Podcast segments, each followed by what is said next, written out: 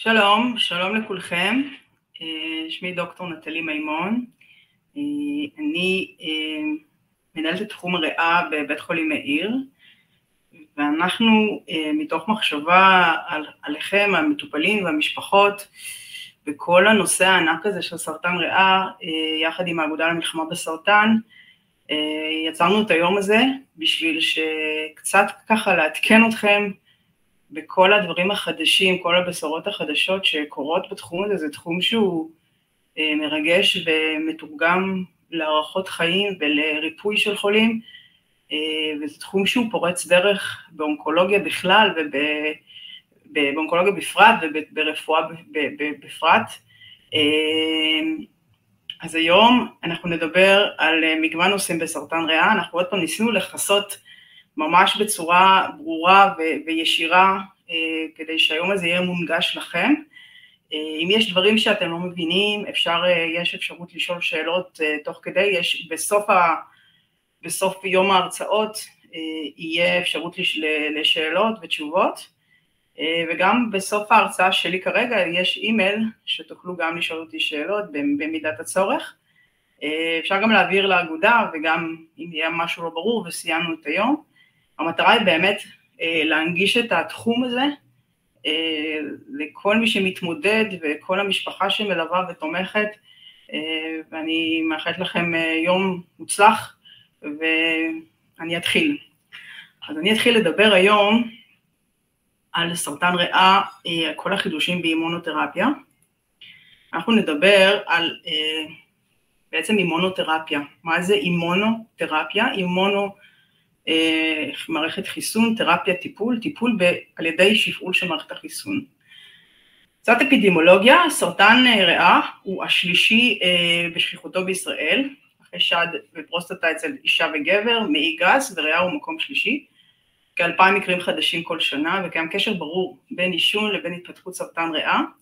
עדיין עשרה אחוז מהמטופלים שלנו הם אנשים שלא עישנו עם סרטן ריאה, אין עדיין איזשהו אה, פרמטר שאנחנו יכולים להגיד, כמו עישון פסיבי, חשיפה לאסבסט, חשיפה לגז רדון, עדיין הפרמטרים האלה לא כל כך ברורים, אבל זה קורה גם אצלנו וגם בכל העולם המערבי. אז מה גורם לסרטן ריאות? סרטן ריאה זה בעיקר במעשנים, קרינה, חשיפה סביבתית, אסבסט, רדון, עישון פסיבי, זיהום אוויר. סרטן ריאה מתפשט, אם אנחנו רואים פה את הגוש הראשוני, הוא שולח קודם כל בדרך כלל גרורות דרך בלוטות הלימפה. אה, אנחנו, כשאנחנו עושים הערכה של אה, מטופל עם סרטן ריאה, אנחנו חשוב לנו לראות את כל האיברים, כי פה האיברים האלה שכתובים, בלוטות לימפה, מוח, עצמות, כבד, בלוטות האדרנל, הם האיברים שבדרך כלל אנחנו רואים אם יש מחלה שגרורות לאיברים האלה, ולכן אנחנו נמליץ על PET CT, שהוא טוב לכל הגוף, ו-MRI מוח, שהוא טוב אך ורק לרקמת המוח, שימו לב, PET CT הוא לא בדיקה בחירה למוח, ולכן תמיד אנחנו מבקשים, אני, בטח אתם מכירים את זה, מבקשים את שתי הבדיקות יחד. אז הסימפטומים השכיחים של סרטן ריאה הם שיעול, שיעול עם לך או בלי לך, זה קורה ב-50% מהמקרים, קוצר נשימה יכול להיות, יכול להיות יריקת דם, כאב בחזה, ירידה במשקל. בדרך כלל במחלה שהיא ממוקמת, בגוש יחיד או עם, עם, עם בלוטות, בדרך כלל אין תסמינים, אין סימפטומים, לא מרגישים סרטן ריאה. אה, מרגישים את זה בדרך כלל כשזה מפוזר, שזה כבר מחלה גרורתית או מחלה שהיא ממוקמת גדולה.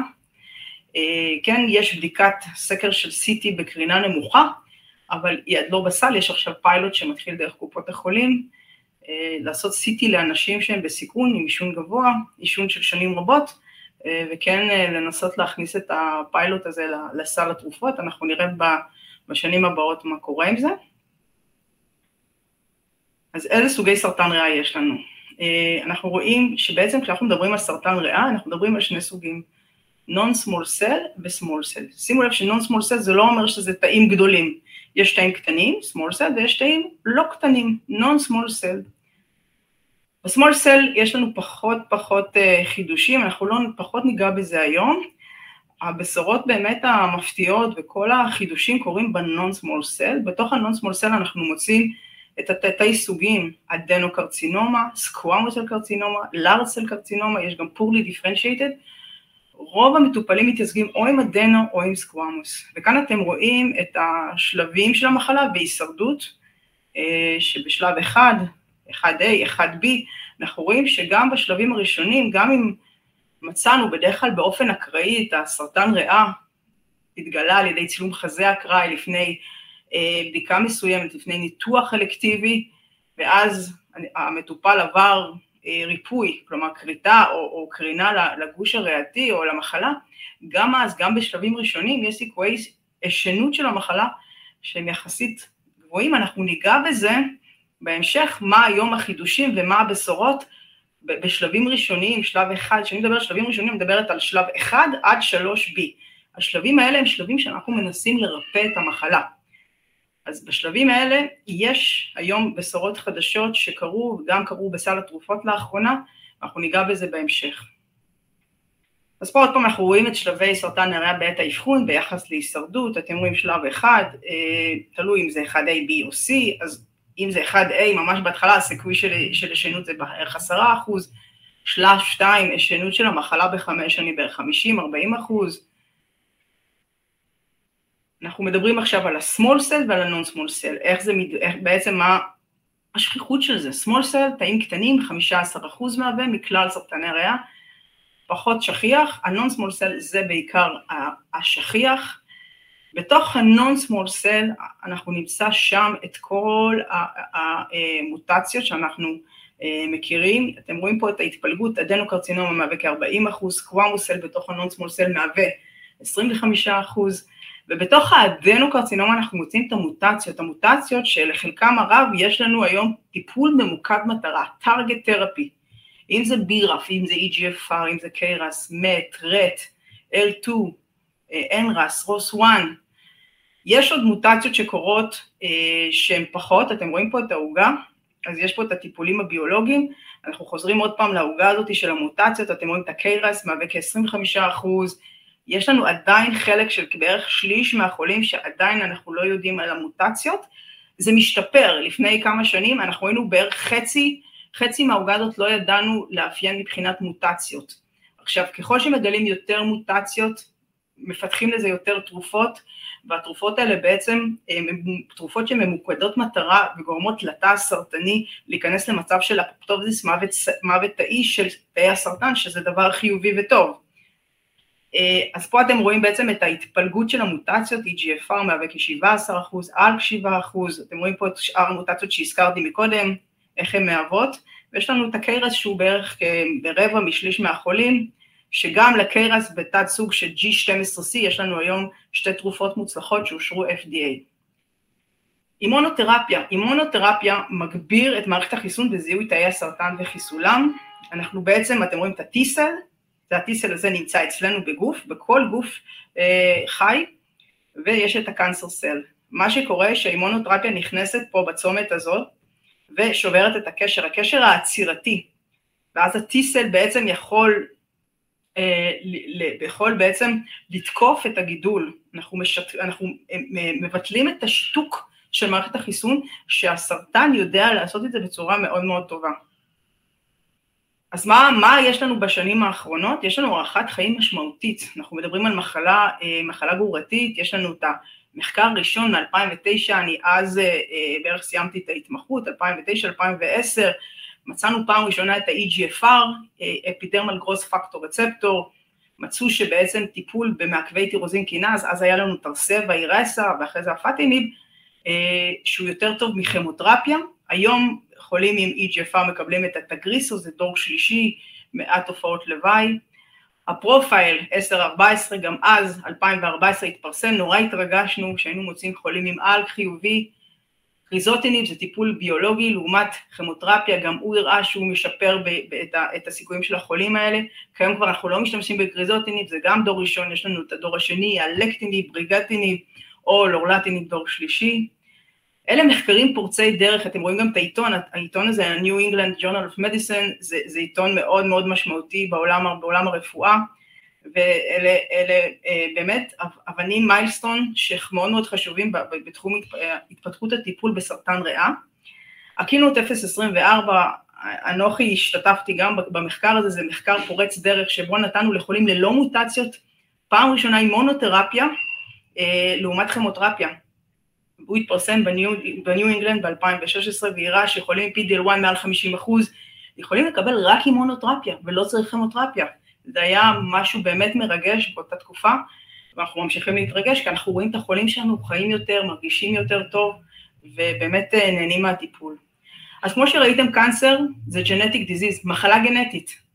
אוקיי? אנחנו היום מתייחסים לזה כמחלה גנטית בתוך הגידול, לא גנטיקה שמעבירים מאימא לילד או מאבא לילד, זה מחלה גנטית שקורית בתוך הגידול. ויש לנו המון המון אה, אה, שינויים מולקולריים שקורים בתוך התא וגורמים לגנטיקה הזאת להיות מאופיינת. אנחנו פעם התייחסנו לסרטן ריאה כמשהו אחיד, היום כל מטופל שונה ממטופל אחר, אין, אין, אי אפשר בכלל להשוות באותו יום שאני אראה 20 חולים, כל חולה הוא, הוא עם גנטיקה שונה של, החול, של, של הגידול, עם, עם אה, אלימות שונה של הגידול, עם תגובה אחרת, עם מחלות רקע אחרות.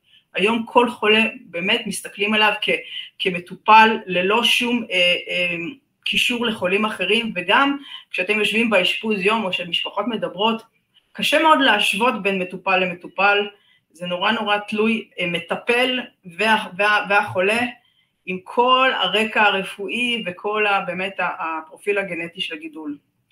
מה יש לנו היום בסל התרופות?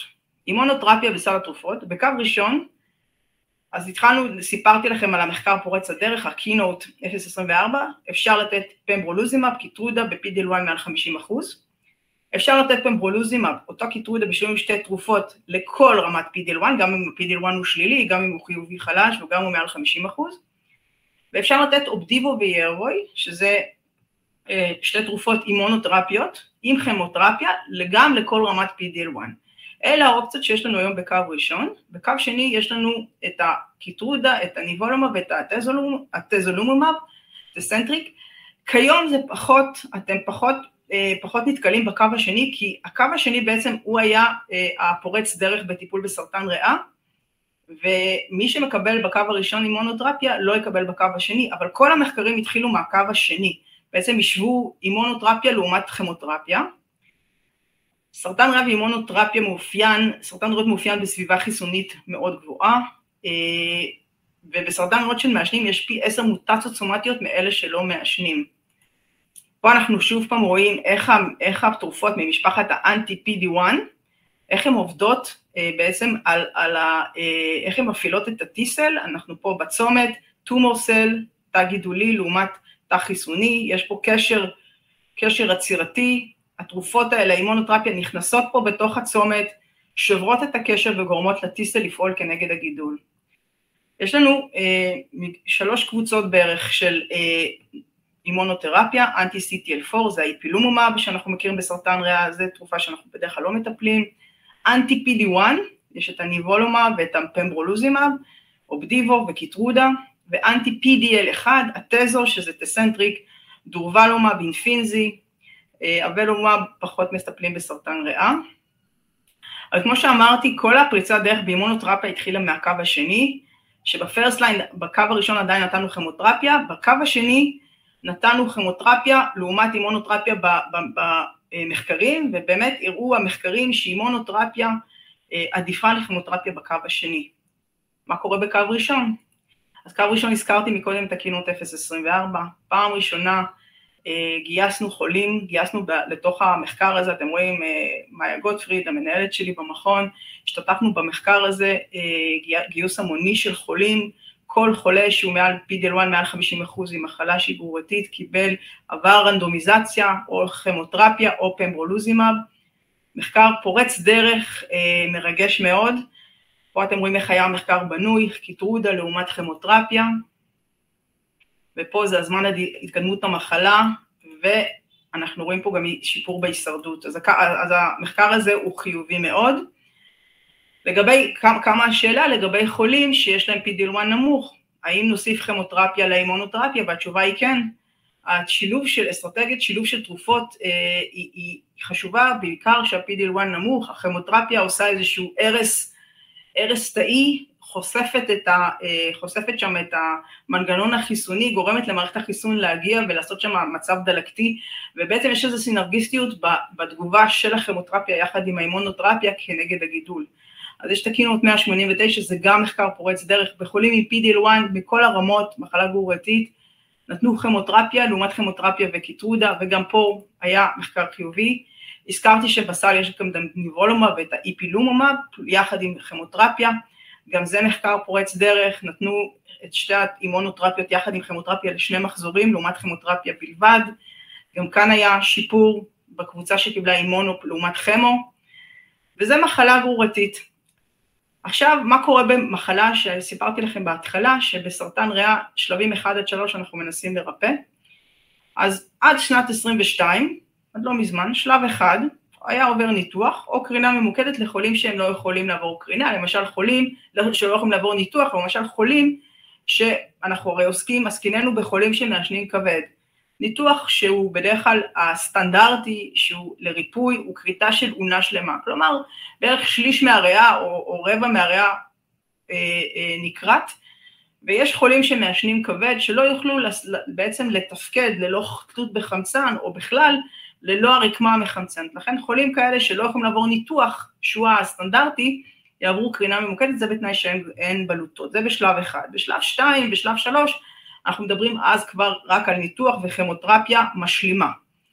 בשלב שלוש יש בדרך כלל מחלה שהיא נתיחה וזה ילך לניתוח, או מחלה שהיא לא נתיחה ואז הם ילכו לכימותרפיה וקרינה, לפעמים לניתוח, לפעמים לתוספת של אימונותרפיה שנקראת דורבלומב למשך שנה.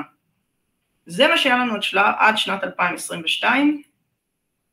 עכשיו, דיברנו על נתיח או לא נתיח, אז התחלתי להגיד לכם מה זה נתיח, אז יש את המחלות רקע, מדדים של המטופל, גיל, מחלות, חולים שמעשנים, יש להם מחלות ריאות אה, קשות, תפקודי ריאות צריכים להיות תקינים, סיכון הרדמה, מחלות לב, גודל הגידול, מעורבות בלוטות, אה, חדירה לכלי דם, חדירה לאיברים סמוכים, כל הדברים האלה נלקחים בעצם באותו טומור בורד שאנחנו יושבים כל, אה, כל שבוע, טומור בורד שמורכב בעצם מרופאי ריאות, מאונקולוגים, מכירוגים, רדיולוגים, פתולוגים, ושם כל חולה בעצם אנחנו דנים באסטרטגיית הטיפול הכי נכונה למטופל לפי כל המדדים האלו. מה הכימותרפיה? אחרי שחולה עובר טיפול ניתוחי לריפוי, אנחנו נוהגים לתת לו טיפול כימי משלים. טיפול כימי בעצם הרציונל זה אומר שאם נשארו תאים מיקרוסקופיים קטנים במערכת, כי אם היו בלוטות חיוביות או גודל הגידול הוא גדול, בדרך כלל מעל 4-5 סנטימטר, כן לתת טיפול כימי. הטיפול הזה נותן אה, יתרון אבסולוטי של חמישה אחוז, מוריד את סכנת חזרת המחלה.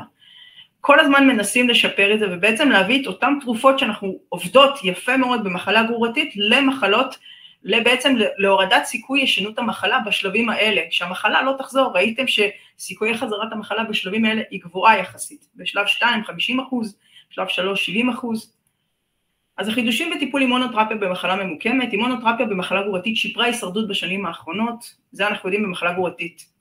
הישרדות לחמש שנים נון סמול סל גרורתי עלתה משמעותית, ובחולים עם ביטוי חיובי חזק של פידברה ניתן לטפל באימונותרפיה בלבד, כמו שהראיתי לכם קודם, ללא כימותרפיה. אימונותרפיה בשלב שלוש, דורבלומה אחרי כימותרפיה וקרינה למחלה לא נתיחה, גם שיפרה באופן משמעותי את ההישרדות. מחקר פורץ דרך צ'קמט 816, חולים עם אה, גידול שהוא שלב 1 עד 3, לפני ניתוח קיבלו או אימונותרפיה פלוס כימותרפיה או כימותרפיה ועברו ניתוח, תוצאות מאוד יפות במחקר הזה שבערך רבע מהחולים המחלה עברה אה, נמק, כשהמנתח הוריד את המחלה, הפתולוג לא מצא מחלה, היה נמק, לא, הייתה, לא היו תאים סרטניים. אז זה גם היום מחקר ש, אה, שהוא פורץ דרך, הוא נכנס, התרופה של ניבולומה עם כימותרפיה טיפול טרום ניתוחי או נאו-אג'וונט, שככה אנחנו קוראים לזה, לפני ניתוח אה, נכנס לסל בסל האחרון, ואנחנו רואים פה את ה, את ה, בעצם את, ה, את, ה, את השיפור אה, לחולים בעצם שקיבלו את האימונותרפיה יחד עם הכימותרפיה לעומת כימותרפיה בלבד.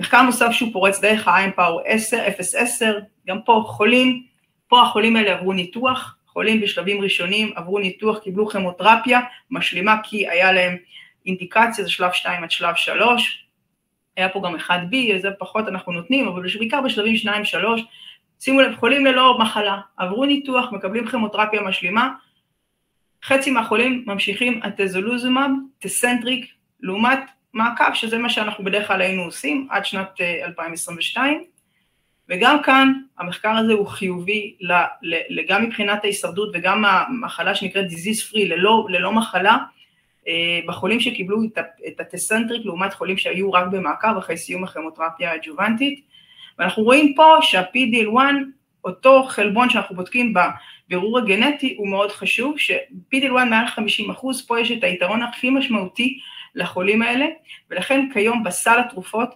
החולים שיכולים לקבל אימונותרפיה זה חולים שיש להם PDL1 גבוה, שלב 2 עד 3 אחרי ניתוח, וגם נרשם ככה בסל. איך מחליטים, שוב פעם, מי ילך ל neo-adjuvant, לטיפול טרום ניתוחי, מי ילך לטיפול משלים, דיון מולטי דיסציפלינרי, tumor board, ריאה, שכל חולה כזה נידון, זה החלטות לפעמים לא פשוטות. סל התרופות, שימו לב, מה שנכנס בסל האחרון, אופדיבו לטיפול טרום ניתוחי, וטסנטריק, טיפול משלים לאחר ניתוח וכימותרפיה בגידול שמבטא PDL1 ברמה של 50% ומעלה. דבר אחרון שאני רוצה לגעת, אני יודעת שאני קצת בזמנים, אה, אה, בקצת אובר מהזמן, אבל אני רוצה לגעת באימונותרפיה בתופעות לוואי. It's not about the frequency, it's about diversity. בעצם תופעות לוואי של אימונותרפיה, כיום אנחנו מאוד מנוסים, אבל תופעות יכולות להיות תופעות דלקתיות. דלקתי בכל מיני איברים, בכל מקום אפשרי, זה יכול לפגוע בכל איבר, הסיכוי שזה יקרה אה, הוא, הוא מאוד נמוך, פה אנחנו רואים מעי גס, אה, בעצם אה, פגיעה ב, בתוך המעי, איזשהו אה, colitis, דלקת של המעי, אתם רואים פה את הכיבים בתוך המעי שקרו מהאימונותרפיה, הסיכוי שזה יקרה הוא פחות מ-1 אחוז. אה, הדבר שהוא הכי משמעותי, ואני תמיד מדריכה את המטופלים שלנו, שהדבר הכי משמעותי זה ה pneumonitis, דלקת ריאות חיסונית, קורית בין שלושה לחמישה אחוז, יכולה להיות מסכנת חיים, וחולים צריכים להיות מאוד מאוד ערים לזה שברגע שהם מקבלים אימונותרפיה, ואם הם מרגישים קושי נשימתי חדש, החמרה בשיעול, תמיד צריך לשים לב ולפנות לרופא מטפל או אפילו לרופא משפחה, לעשות צילום חזה, לראות שאין איזושהי דלקת ריאות חיסונית. עוד פעם, הסיכוי שזה יקרה הוא יחסית מאוד נמוך, היום אנחנו מאוד מאוד אה, כשירים לטפל בזה, יש לנו המון ניסיון עם אימונותרפיה, הוא יחסית סיכוי נמוך וגם צריך לשמור את זה כמובן בפרופורציה.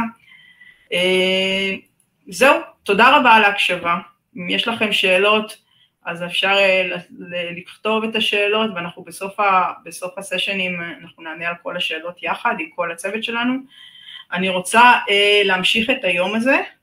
אנחנו אה, קוראים עכשיו לחברה יקרה, דוקטור מור מוסקוביץ', מנהלת השירות לגידולי ריאה בדוידוב, בית חולים בלינסון. מור, את כאן? היי. אני כאן, היי. יופי יקרה. יופי, אז אנחנו... אנחנו נשמע אותך עכשיו אה, על נושא מאוד מאוד חשוב של מחקרים קליניים, בעצם עתיד, זה העתיד של האונקולוגיה, העתיד שאנחנו כל שנה בעצם מתבשרים בתוצאות של המחקרים. בבקשה מור. אה, בוקר טוב, אה, תודה נטלי, דוקטור מימון, על ההזמנה לדבר פה.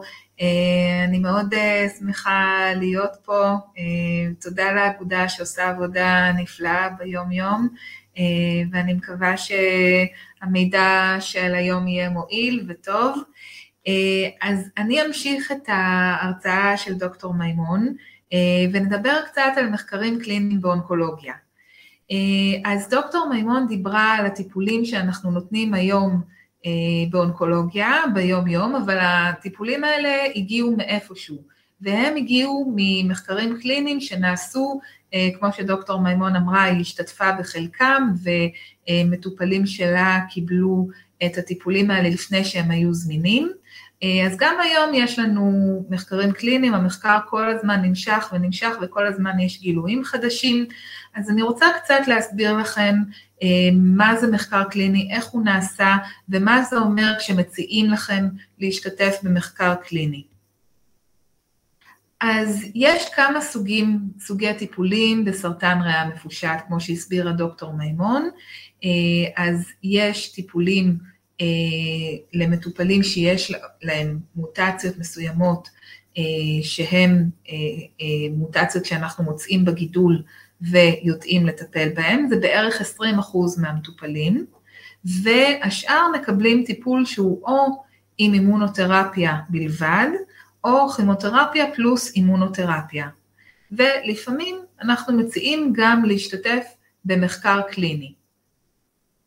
למה להשתתף במחקר קליני? אז יש הרבה מאוד טיפולים חדשים וטובים בסרטן ריאות, כמו ששמעתם מדוקטור מימון וכמו שתשמעו הלאה, אה, הרבה טיפולים טובים, אבל לא כל טיפול עוזר לכל מטופל. יש טיפולים שעוזרים מאוד למטופלים מסוימים, יש טיפולים שעוזרים לתקופת זמן מסוימת, ואז השאלה, מה אחר כך? אנחנו כל הזמן רוצים עוד וכל הזמן רוצים לשפר. איך אנחנו יכולים לשפר? אנחנו יכולים לחקור ולבדוק. אז איך עושים מחקר קליני באונקולוגיה? קודם כל אנחנו יודעים אה, מהקווים המנחים האמריקאים שמחקר קליני זאת האופציה המועדפת. בעיקרון אה, אנחנו עובדים אה, לפי הקווים המנחים האמריקאים והם מציינים בכל עמוד ועמוד של הקווים המנחים שלנו שהטיפול הכי טוב לכל מטופל אונקולוגי הוא במחקר קליני. במחקר, למה, למה הטיפול הוא הטיפול הכי טוב? כי אה, בעצם יש למטופל הזדמנות לקבל טיפול חדש, אבל גם אם הוא מקבל את הטיפול הרגיל והוא במסגרת מחקר, אנחנו מנטרים אותו אה, בצורה מאוד טובה, והיה מחקר שהראה שמטופלים שנכנסים למחקרים קליניים, אה, התוצאות שלהם הן יותר טובות, גם אם הם מקבלים את הטיפול החדש וגם אם הם מקבלים את אותו טיפול שהם היו מקבלים גם בלי מחקר. המחקר הקליני אה, בעצם רוצה אה, למצוא תרופות חדשות, תכשירים חדשים ולבדוק מה הטיפול האופטימלי במחלה. אה, בעצם יש מחקרים בכל השלבים של סרטן ריאה, גם בשלב של המניעה, גם בשלב של הגילוי המוקדם וגם בשלב של האבחון והטיפול. כשנכנסים למחקר אז תורמים למדע ובחלק מהזמן גם הטיפול תורם למטופל. יש כמה שלבים של מחקר קליני. אה, שלבים 1, 2, 3, ואנחנו נדבר עליהם, וכדי לעשות מחקר אנחנו צריכים לשאול שאלה מאוד ספציפית. אנחנו לא עושים מחקר אה, בצורה של אה, בוא נעשה מחקר, עוזר, עוזר, לא עוזר, לא עוזר. המחקר צריך להיות מתוכנן בצורה מאוד מאוד טובה, אנחנו צריכים לשאול את עצמנו מה הטיפול הטוב יותר, בכמה הוא אמור להיות יותר טוב, האם הוא יותר בטוח, מה איכות החיים במהלך הטיפול, ויש לנו תכנון מאוד מדויק גם ברמה הסטטיסטית של כמה מטופלים אנחנו רוצים שייכנסו כדי להוכיח שטיפול א' יותר טוב מטיפול ב'. עכשיו, אה, מחקר זה דבר גדול, יש הרבה מאוד מחקרים שזמינים בכל רגע נתון והם משתנים כל הזמן, כי מחקר אנחנו עושים לטווח זמן מסוים, ואז בעצם מסיימים לכלול את כל המטופלים שרצינו לכלול במחקר הזה, וסוגרים אותו, ורואים מה התוצאות, אה, ולכן לא כל מחקר יהיה זמין באותו, בכל זמן. המחקר הוא מאוד ספציפי גם למצב של המטופל, גם לשלב המחלה שלו, ויש לנו קריטריונים שנקבעו מראש. לפעמים אנחנו אה, מציעים לכם מחקר ואז עוברים שוב על הקריטריונים ורואים שיש קריטריון אחד שהוא לא מתאים לצערנו. אה, זה לא אנחנו קובעים את זה, זה המרכז של המחקר, בדרך כלל מחקרים הם מחקרים בינלאומיים, ואנחנו מהווים בעצם אה, מרכז קטן שהוא חלק מהמחקר, והתנאים הם אותם תנאים בכל המקומות כדי שזה יהיה מאוד אה, מבוקר ומאוזן, ולכן אנחנו הרבה פעמים מקבלים מהמרכז של המחקר הנחיה איזה מטופלים אנחנו יכולים להכניס ואיזה לא להכניס לפי קריטריונים שנקבעו מראש. מחקר קליני מציע ליווי צמוד במהלך הטיפול. יש לנו בעצם מתאמות מחקר, מתאמת מחקר זו אשת מקצוע אה, עם ידע אה, גם אקדמי וגם קליני אה, בתחום הרפואה, שבעצם מלווה את המטופל ועוזרת לו לעבור את כל השלבים של המחקרים הקליניים ודואגת שהבדיקות יהיו בזמן והטיפולים יהיו לפי ההנחיות ושהכול בעצם יהיה לפי הקווים המנחים. זו בעצם עוד עין, עוד נקודת ביקורת.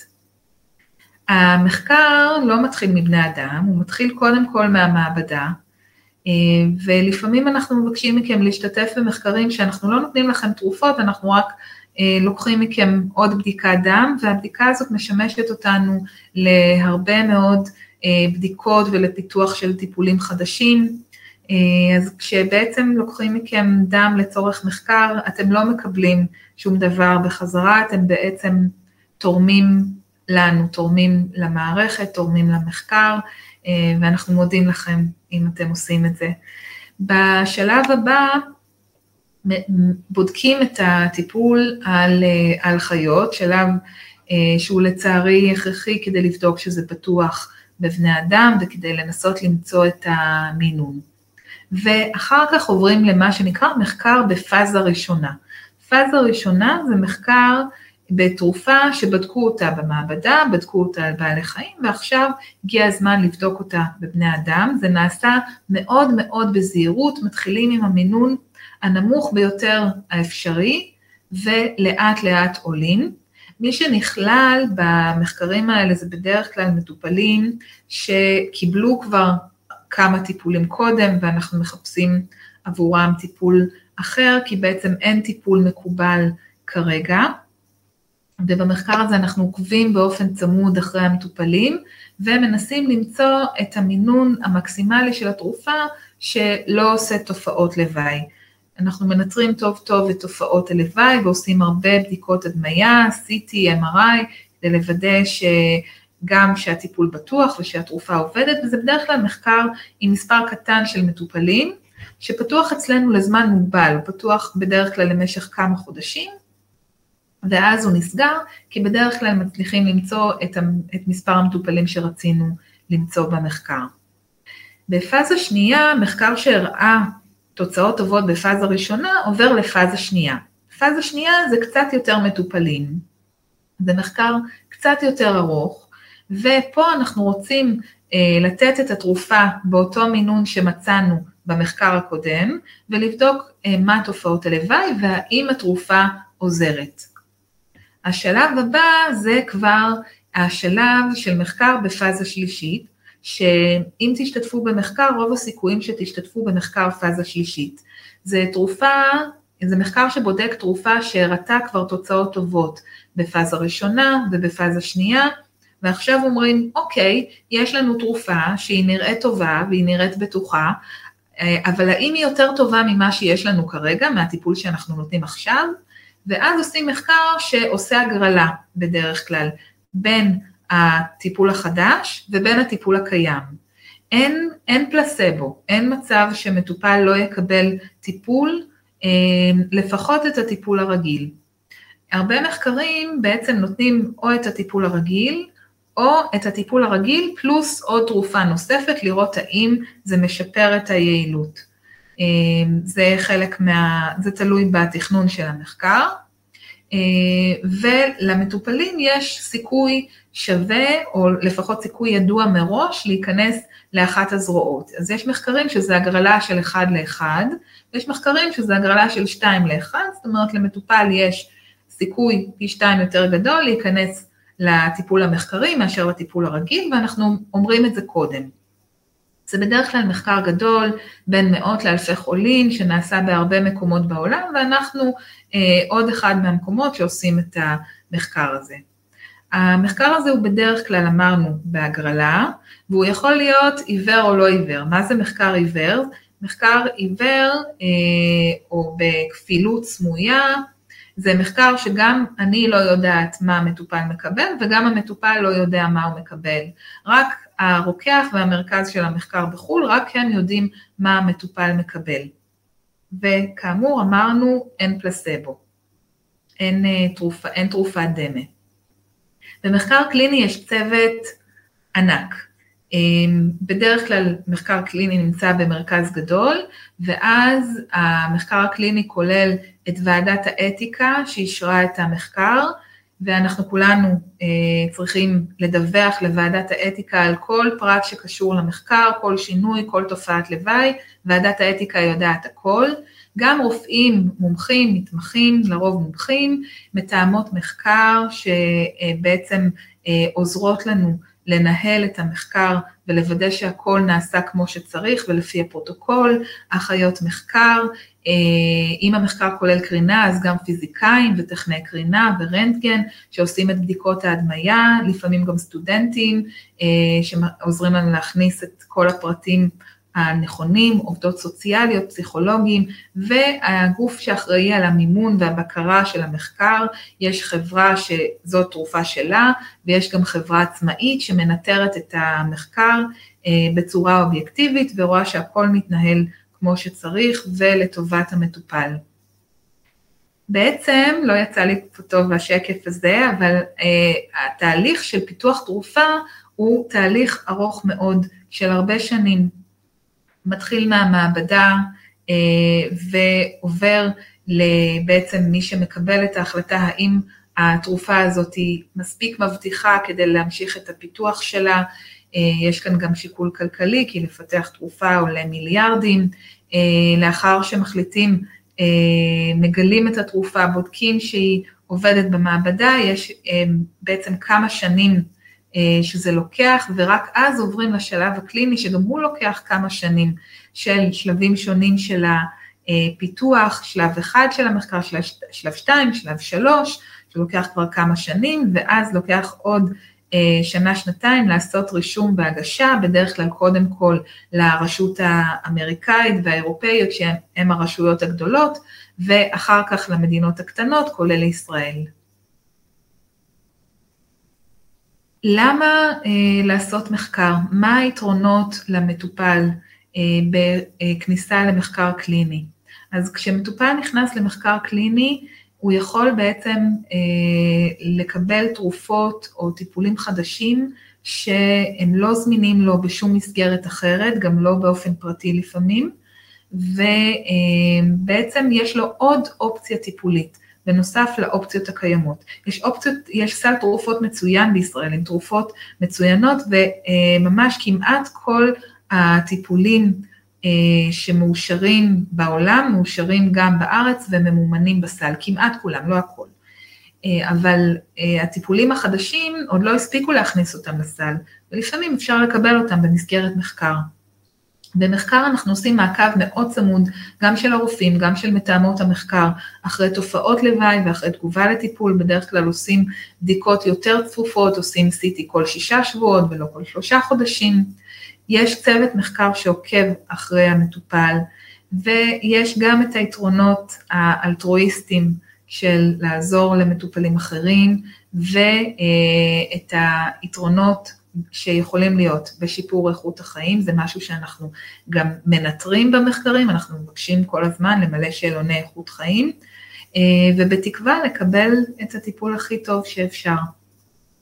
אז כמו שדוקטור נטלי ציינה, אז יש כמה מחקרים מוצלחים שהשתתפו בהם מטופלים בישראל, למשל מחקר עם פמברוליזומב קיטרודה יחד עם כימותרפיה, או אה, פמברוליזומב קיטרודה לבד, אה, או תרופה בשם טסנטריק, שנבדקה גם היא במחלה גרורתית ביחד עם כימותרפיה, וכל המחקרים האלה בעצם התחילו לפני כמעט עשור.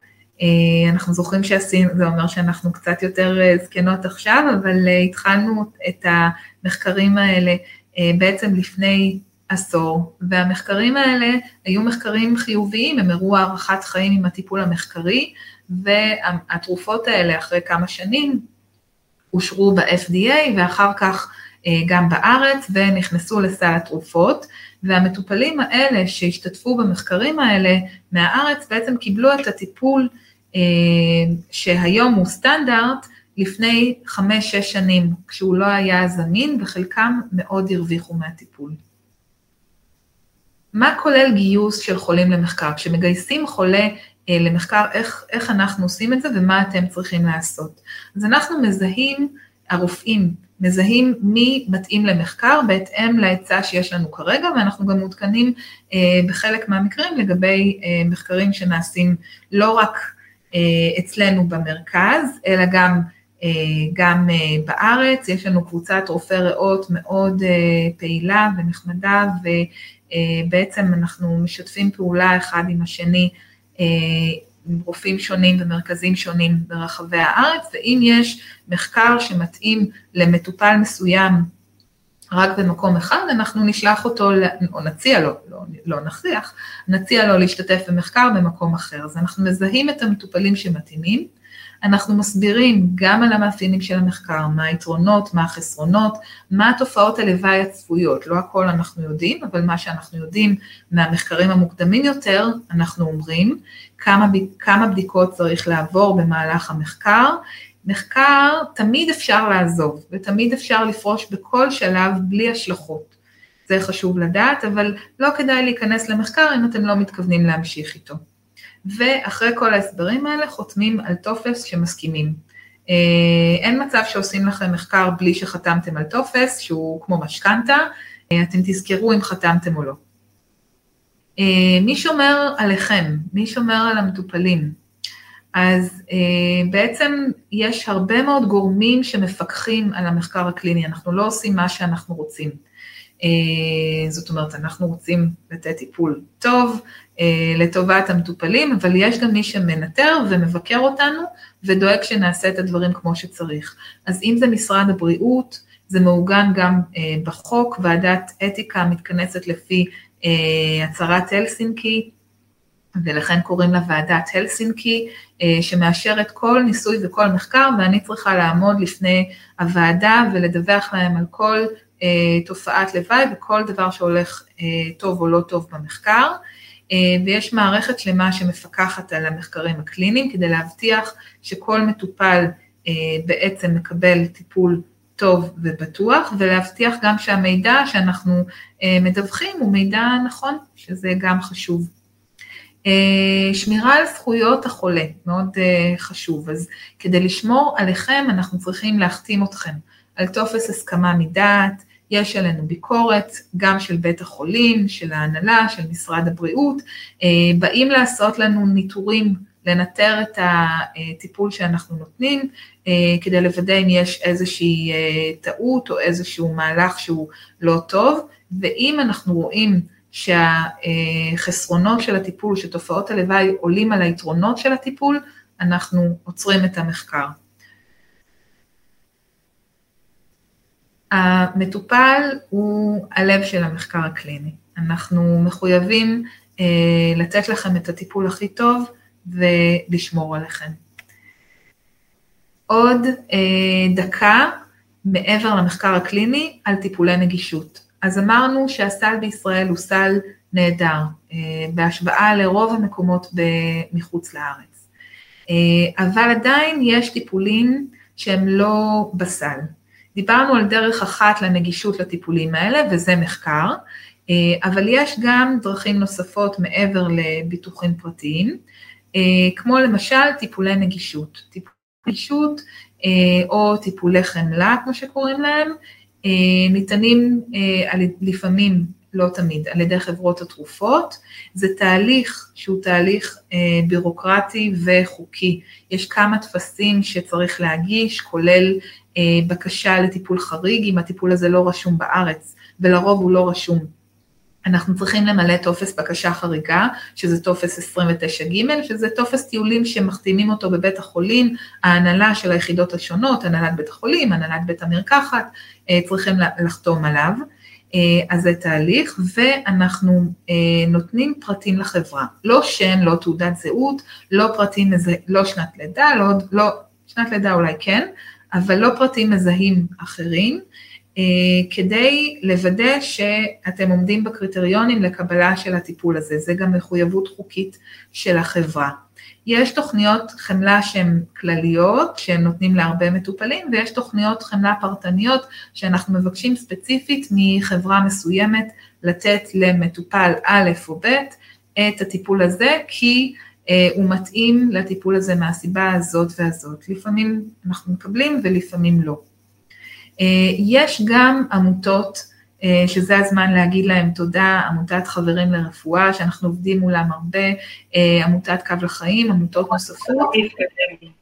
חייבים, חייבים. כן, אנחנו מסיימים, כן, כן שהן לא רווח, הן עוזרות לנו לפעמים להשיג טיפולים שהם לא בסל, לא בכל המקרים, אבל בחלקם.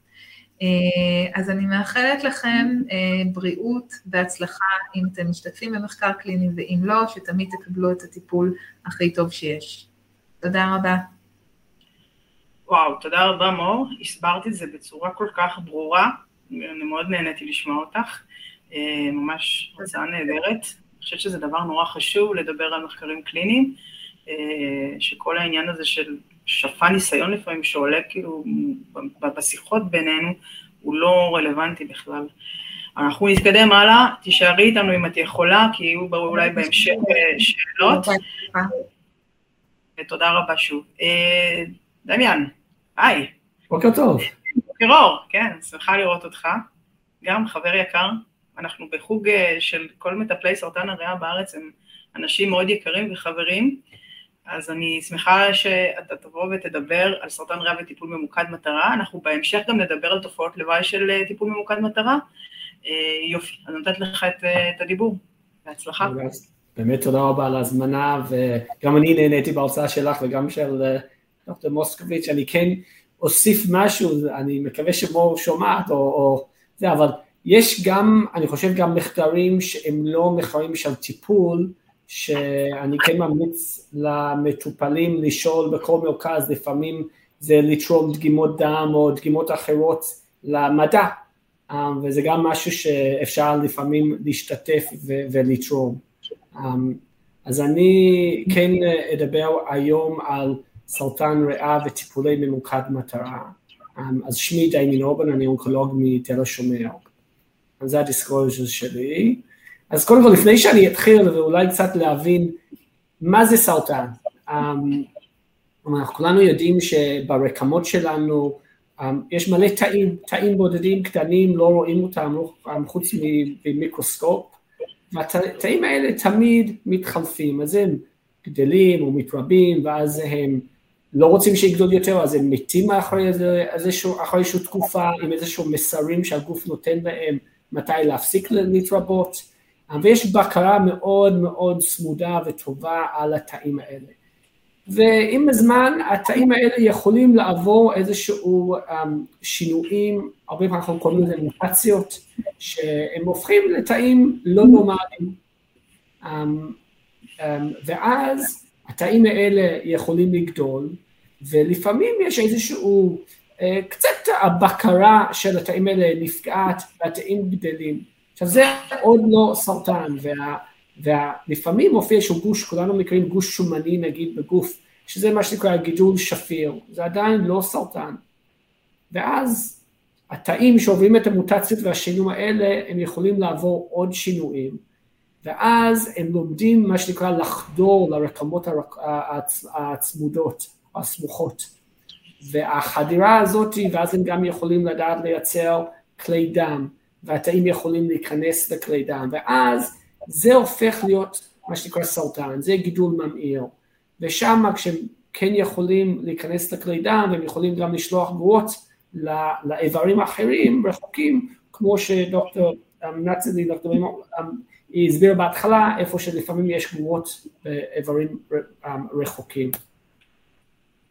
עכשיו, כמו שגם מימון אה, הראתה משהו דומה לזה, שבאמת סרטן הוא מורכב מאוד, והאמת שעם הזמן אנחנו לומדים כל הזמן על דברים חדשים, גם המאפיינים של הסרטן, למה או איך הוא מתפתח ולמה ואיך הוא, הוא משגשג ומצליח וכולי, ובזכות כל המדע הזאת הם יכולים, או העולם יכולים לפתח תרופות חדשות. ואחד מהמנגונים שהכרנו ואנחנו לומדים אותו יותר ויותר זה הסרטן הוא יכול להתחמק ממערכת החיסונית, זה מה שנקרא פה ה-evading immune surveillance. עכשיו כולנו מכירים את המערכת החיסונית, אני חושב שלמדנו את זה גם עם הקורונה, שכשנכנס גוף זר לתוך הגוף שלנו, אז המערכת החיסונית מנסה לזהות אותו ולהרוג אותו, והוא מאוד מאוד מוצלח, אבל התאים הסרטניים הם גם, הם באים מהתאים הרגילים, אבל הם הופכים איזשהו, יש איזשהו מוטציות ושינויים, ואז המערכת החיסונית אמור, אמור לזהות אותם כתאים לא רגילים, ואז להרוג אותם. אבל תאי סרטן שמצליחים, הם מצליחים להתחמק מהמערכת החיסונית. ואז יש את הטיפולים שמנסים ל, ל, ל, שוב להעצים את המערכת החיסונית כדי לזהות שוב את תאי סרטן, וגם אמרנו על העניין שצריכים לדעת אמ, לגרום ליצירת כלי דם ולשלוח מוטציות וכולי, זה הגידולים של סרטן. עכשיו, מה שאנחנו גם יודעים שבכל תא יש את ה-DNA, ה-DNA זה הקוד שממנו נוצר את כל המסרים לתאים ולחלבונים, מה אנחנו, מה התא צריך לייצר ומה יהיה המסר והתפקיד של התא. אז ה-DNA בתוך התא הופך להיות מה שנקרא RNA, ואז ה-RNA הופך להיות חלבון, וגם שם יש מלא מלא um, תהליכים שיכולים להשפיע על התהליך הזה, וכל הדברים האלה יכולים לגרום לסרטן, ומצד שני הם גם יכולים להיות מטרה לטיפול. אז מה שאנחנו רואים בתוך התאים, שהרבה פעמים יש מה שנקרא מוטציות, שכולנו מדברים על מוטציות, והמוטציות האלה הרבה פעמים יכולים להיות שינויים בתוך ה-DNA, בתוך הקוד הזה שאמרנו. כשיש שינויים זה יכול לייצר איזשהו חלבון חדש או חלבון עם איזשהו שינוי שהוא גורם להפעלת של התא ומונה את הבקרה הרגילה של התא. יש גם שינויים אחרים על מה שנקרא כרומוזון, איפה שהגנים נמצאים, לפעמים יש מה שנקרא אמפליפיקציה, איזשהו ביטוי יתר, או לא ביטוי יתר, אבל איזשהו אמ, כמות יותר אמ, מהגן עצמו. אז אתם רואים פה יש קו אדום, זה גן אחד מצד שמאל באמצע, אבל מצד ימין יש כמה וכמה קווים אדומים, זה אומר שיש כמה וכמה גנים כאלה על הכרומוזון. וגם יכול להיות טרנסלוקציה, שבתוך הכרומוזון, הכרומוזון יכול להישבר, וחלק ממנו יכול להתחבר לכרומוזון אחר בתוך התא, ואז גם ליצור איזשהו חלבונים חדשים וכולי, והם יכולים גם לגרום לתאים לגדול ולהפוך להיות תאי סרטן. וכל השינויים האלה אנחנו מזהים אותם אפשר לחלק מהם לתת תשופה שעוצר את, ה, את המסר הזה לתא להתחלף ולהתרבות ולגדול. עכשיו למה זה חשוב? אנחנו גם יודעים שבאמת ב-20, 20 שנה, 25 שנים האחרונות הייתה באמת ריבוי של מידע, מחקרים וידע על הסרטן. וחלק מזה בשנת 2001 אני חושב, הם הצליחו לרצף את הגנום של בן אדם אחת, והפרויקט הזה לקח בערך 15 שנה לעשות על בן אדם אחת, כך 15 שנה, והעלות היה בערך 3 מיליארד דולר לבן אדם אחת. עכשיו, עם הזמן והתפתחויות של טכנולוגיות, הצלחנו להוריד את המחיר משמעותית וגם היעילות של הבדיקות האלה, אז אנחנו יכולים תוך ימים או, או שבועות בודדים לרצף מאות של גנים ובעלויות הרבה הרבה קטנות ולכן בזכות העדכונים האלה במדע אנחנו כן יכול, לומדים יותר ויותר על המוטציות השונות שיש בגידולים השונים וגם המחיר של זה הוא יורד ולכן הרבה יותר קל לעשות את הבדיקות האלה. עדיין המחיר היום הוא לא זול לבן אדם פרטי, אבל עדיין זה הרבה, יותר, זה הרבה פחות ממה שהיה פעם. ואז כשאנחנו נכנסים לסרטן ריאה, אז באמת יש שינוי שעד 2003 הכרנו מוטציה אחת ב-KRS, שבאמת שנים ניסו um, למצוא איזושהי תשופה וללא הצלחה. ב-2004 גילינו מה שנקרא את המוטציה ב-EGFR בסרטן ריאה, ואני מדבר רק על סרטן ריאה תאים לא קטנים. ה-EGFR, שזה באמת היה בערך ב-15% מהמטופלים עם נגיד אדנוקרצינומה, זה תא סרטן ריאה בלוטי. 2009 גילינו עוד כמה מוטציות, ALK ו-BRAF וכולי. ב-2014 התווסף עוד מוטציות שגילינו, עכשיו כל המוטציות, או חלק גדול מהם הם באחוזים בודדים, 1, 2, 3 אחוז, אבל כל אחד הוא, הוא, סך הכל אפשר למצוא מוטציות באחוז לא מבוטל מטופלים עם סרטן ריאה מסוג בלוטי.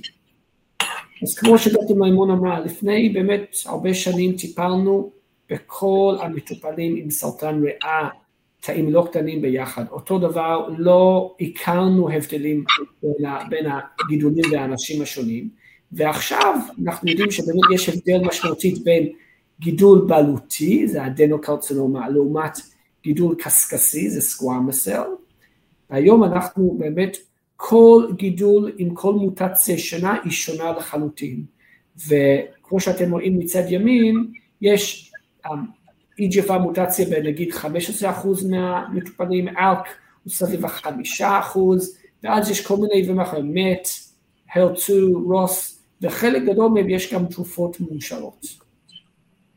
אז כמו שאמרנו זה באמת זה די דומה, אבל יש גם פה שמות של חלק מהתרופות שמעכבות את המוטציות הספציפיות שיש. אז מה המטרה שלנו? אז המטרה באמת לנסות להתאים את התרופה הנכונה ובמינון הנכון ובזמן הנכון לחולה הנכון.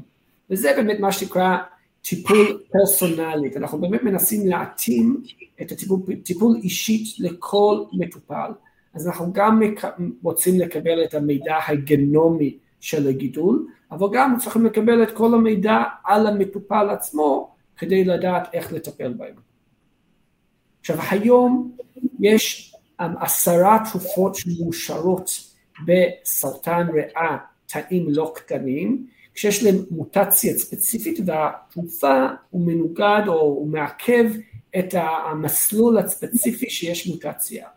ואנחנו ננסה ממש בקצרה לעבור על כולם, אבל אני לא, לא הבאתי מחקרים um, ולא נתונים ממש על זה, אבל זה כן חשוב להכיר שיש את המוטציות האלה, אנחנו מחפשים אותם, הבדיקה הוא כן בסל הבריאות um, בארץ, הבדיקה לוקח כמה שבועות לקבל תוצאות.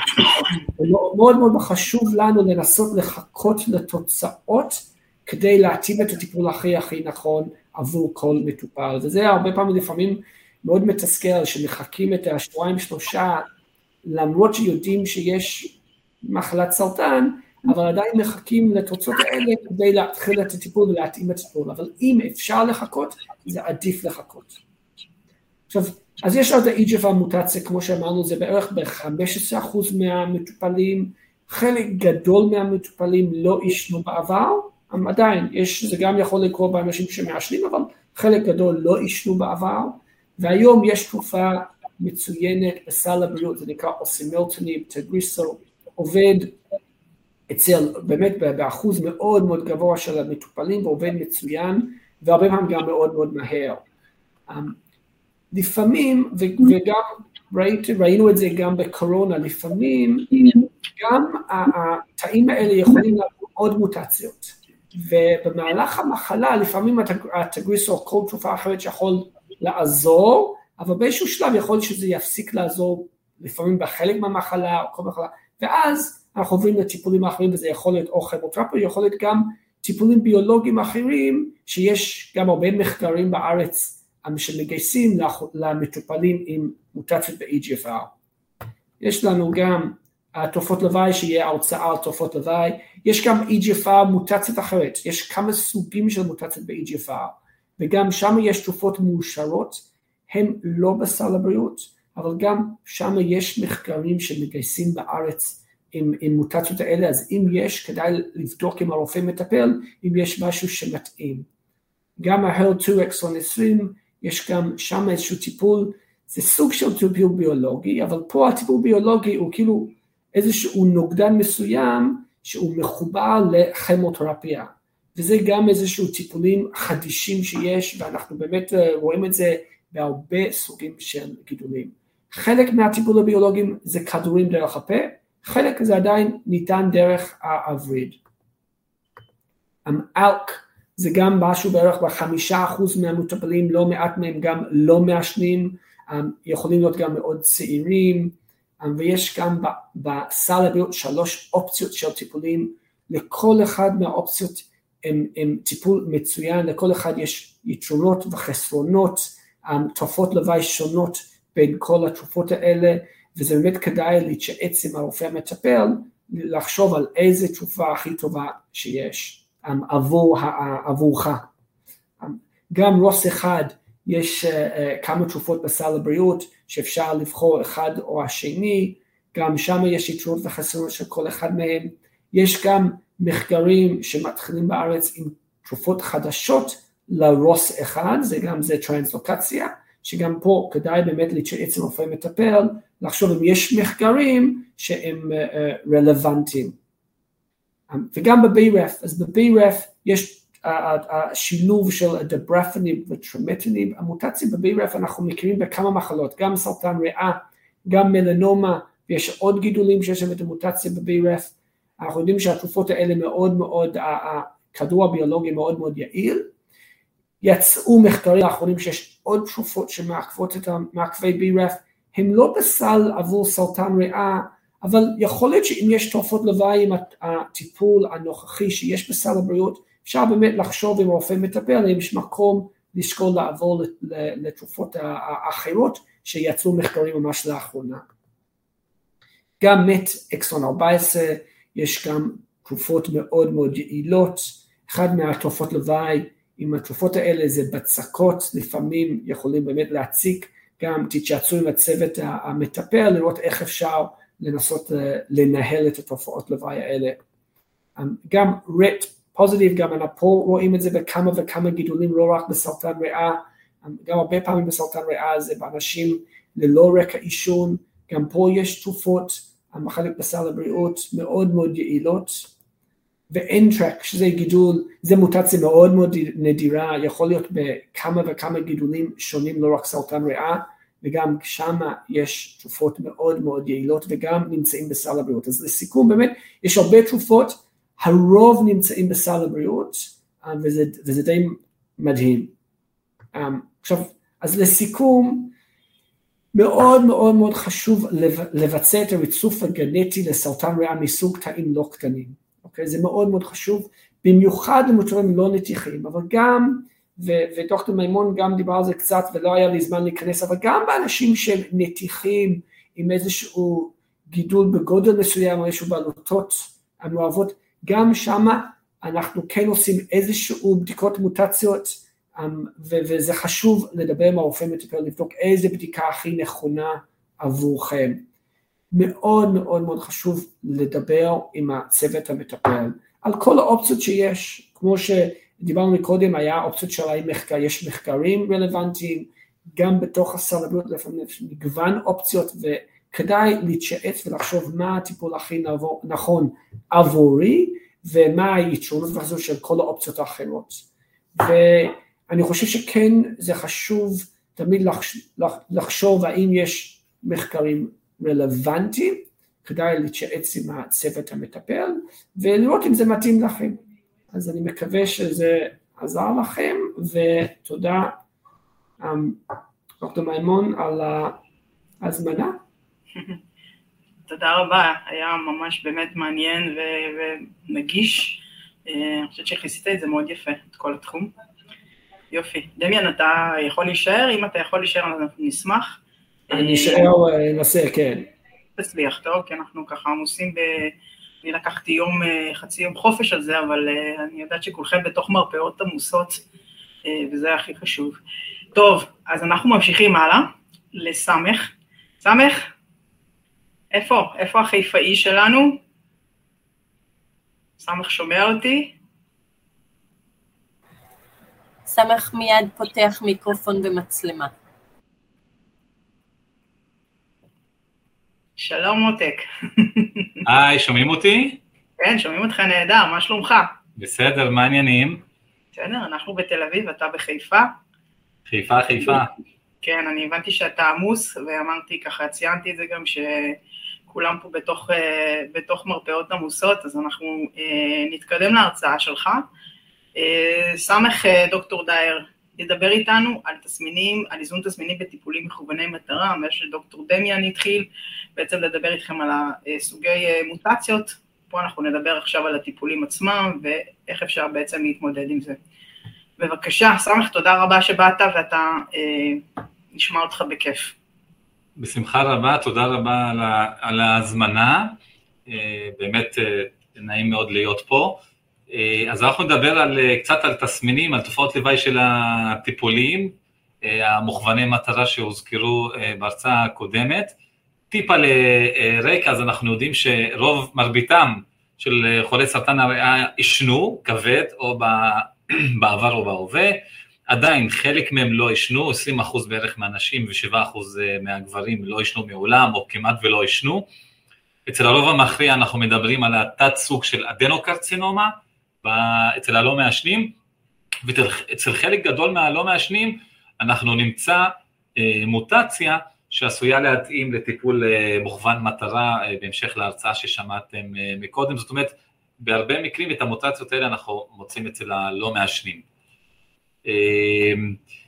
אז, אז יש שתי קבוצות של טיפולים, כבר שמעתם על זה, חלק יקבלו את האימונותרפיה עם או בלי כימותרפיה, וחלק מסוים יקבלו את הטיפול הביולוגי שהוא מתאים למוטציה שנמצאה בבדיקות שאנחנו עושים על הביופסיה, ואת זה כבר לדעתי ראיתם מקודם, דוקטור דמיאן אולמן הסביר על, ה, על מגוון המוטציות שקיימות ומגוון הטיפולים שקיימים, אז אני לא אתעכב שוב פעם על, על העוגה הזאת.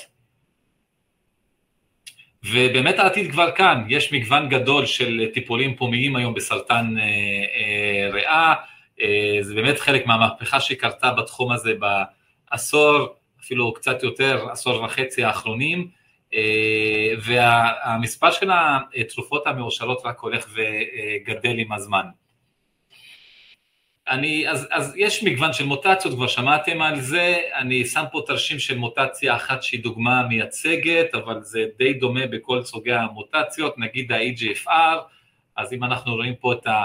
נניח שזה האפור פה, זה הדופן של תא אחד של סרטן, אז ה-EGFR זה החלבון שיושב פה על הדופן, ואנחנו נותנים תרופות שנקשרות מפה, מבפנים, הן נכנסות לתא, נקשרות לחלבון מבפנים פה, וחוסמות בעצם את המסלול שהחלבון הזה מפעיל פנימה בתוך התא, שהופך את התא ליותר אגרסיבי ובעצם אה, להמשיך להיות תא אה, סרטני ואגרסיבי, אז ככה בעצם פועלות אה, מרבית התרופות, מרבית התרופות, לא כולם, מרבית התרופות הביולוגיות שאנחנו אה, אה, נותנים.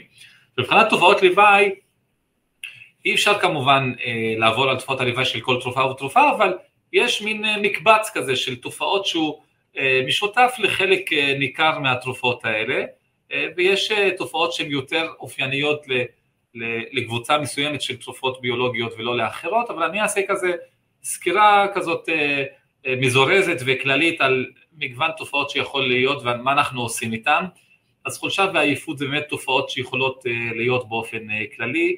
במערכת העיכול אנחנו יכולים, המטופלים יכולים לחוות שלשולים, אה, הפרעה בתפקודי הכבד, שאנחנו נעלה עליה בבדיקות הדם שהמטופלים עושים באופן אה, קבוע רוטיני, בחילות הקאות, זה לא, זה לא השכיחות של, לגבי החולשה נגיד בחילות, הקאות, זה לא אותן תופעות שאנחנו מכירים מהכימותרפיות, למרות שגם שם האונקולוגיה מאוד השתפרה ורואים הרבה פחות, אבל פה פחות רואים בחילות והקאות עם התרופות האלה, אבל זה עדיין יכול, יכול להיות. אה, פצעים בחלל הפה, ירידה בתיאבון, אה, חלק מהתרופות עושות מגוון, יכולות לעשות מגוון של אה, תופעות לוואי עוריות, אה, פריחות למיניהן, פצונים, שטפי דם וכתמים עוריים ובצקות בגפיים או בפנים, שיכולות לאפיין חלק מהתרופות. פגיעה כלייתית בחלק מהמקרים יכולה להיות לא מאוד שכיח עם התרופות הביולוגיות, אבל בהחלט יכול לקרות. פגיעה לבבית, כמו פגיעה בתפקוד הלב, עד, עד כדי אי ספיקת לב או הפרעות קצף, קצב, גם לא מהתופעות הכי שכיחות שיש, אבל ראינו כאלה פה ושם, אה, פגיעה ריאתית בצורה של דלקת ריאות, שהיא לא דלקת זיהומית, זה לא חיידק או וירוס, אלא דלקת שהיא קורית מהתרופה במנגנון אה, אה, ביולוגי בעצם, והיא יכולה להתבטא בשיעול או בקוצר נשימה, בלי חום גבוה בדרך כלל, תופעות עיניות למיניהן, כמו טשטוש ראייה ואחרות, כאבי שרירים יכולים להיות עם חלק מהתרופות, כאבי ראש, חום גבוה לא שכיח יכול להיות מאפיין סוג מסוים של אה, אה, אה, מספר תרופות ביולוגיות, לא אצל, לא אצל כולם, ושינויים בספירות הדם גם יכולים להיות, ירידה בהמוגלובין, בתסיות, בכדוריות הלבנות, אבל לא מאוד שכיח, זה לא שכיח כמו שאנחנו רואים בכימותרפיה. אוקיי, אז כשאנחנו מדברים על תופעות לוואי, אנחנו כאנשי מקצוע מדרגים אותם, נותנים מין מדרג כזה של חומרה מדרגה 1 עד 5, 0 נגיד זה אומר שאין תופעת לוואי, 1 עד 5 זה מדרג עולה של חומרת תופעת הלוואי, כש-1 ו-2 זה הדרגות היותר קלות של חומרה, זה מין דרך שיחה מקצועית כזאת, שיח מקצועי. שיח אחיד, מאפשר לאנשי המקצוע לדבר ולדרג את, את תופעות הלוואי בצורה אחידה ומקצועית. נגיד בדוגמה, אנחנו נדבר עכשיו, נגיד על שלשולים, אז אנחנו רואים פה במלבן הזה למטה את המדרג הזה של 1 עד 5, שככל שמספר השלשולים עולה או שהם דורשים יותר טיפולים, אז המספר עולה. אז נגיד כמה מילים על איך מטפלים, אז כשהיציאות הופכות להיות רכות, אז מומלץ לעבור לכלכלה עוצרת עם אורז, תפוחי אדמה וגזר מבושלים, להשיג תפוחי עץ, להימנע ממזון שומני, מזון מתובל, להימנע ממוצרי חלב, חשוב, מקפאין, ממשקאות מוגזים, מפירות וירקות לא קלופים, כי מכילות סיבים וזה יכול לגרות עוד שלשולים, להקפיד על שתייה מרובה כמובן, כמות קטנה בכל פעם, אבל פעמים מרובות, ואם מספר היציאות עולה על שניים שלושה מהרגיל, אז צריך, כדאי להתחיל להשתמש באימודיום, שזה הסטופית שאני מניח שכולנו מכירים, ואם השלשולים מתגברים עוד ועוד, מעל ארבעה חמישה שלשולים, אז כדאי לפנות למיון.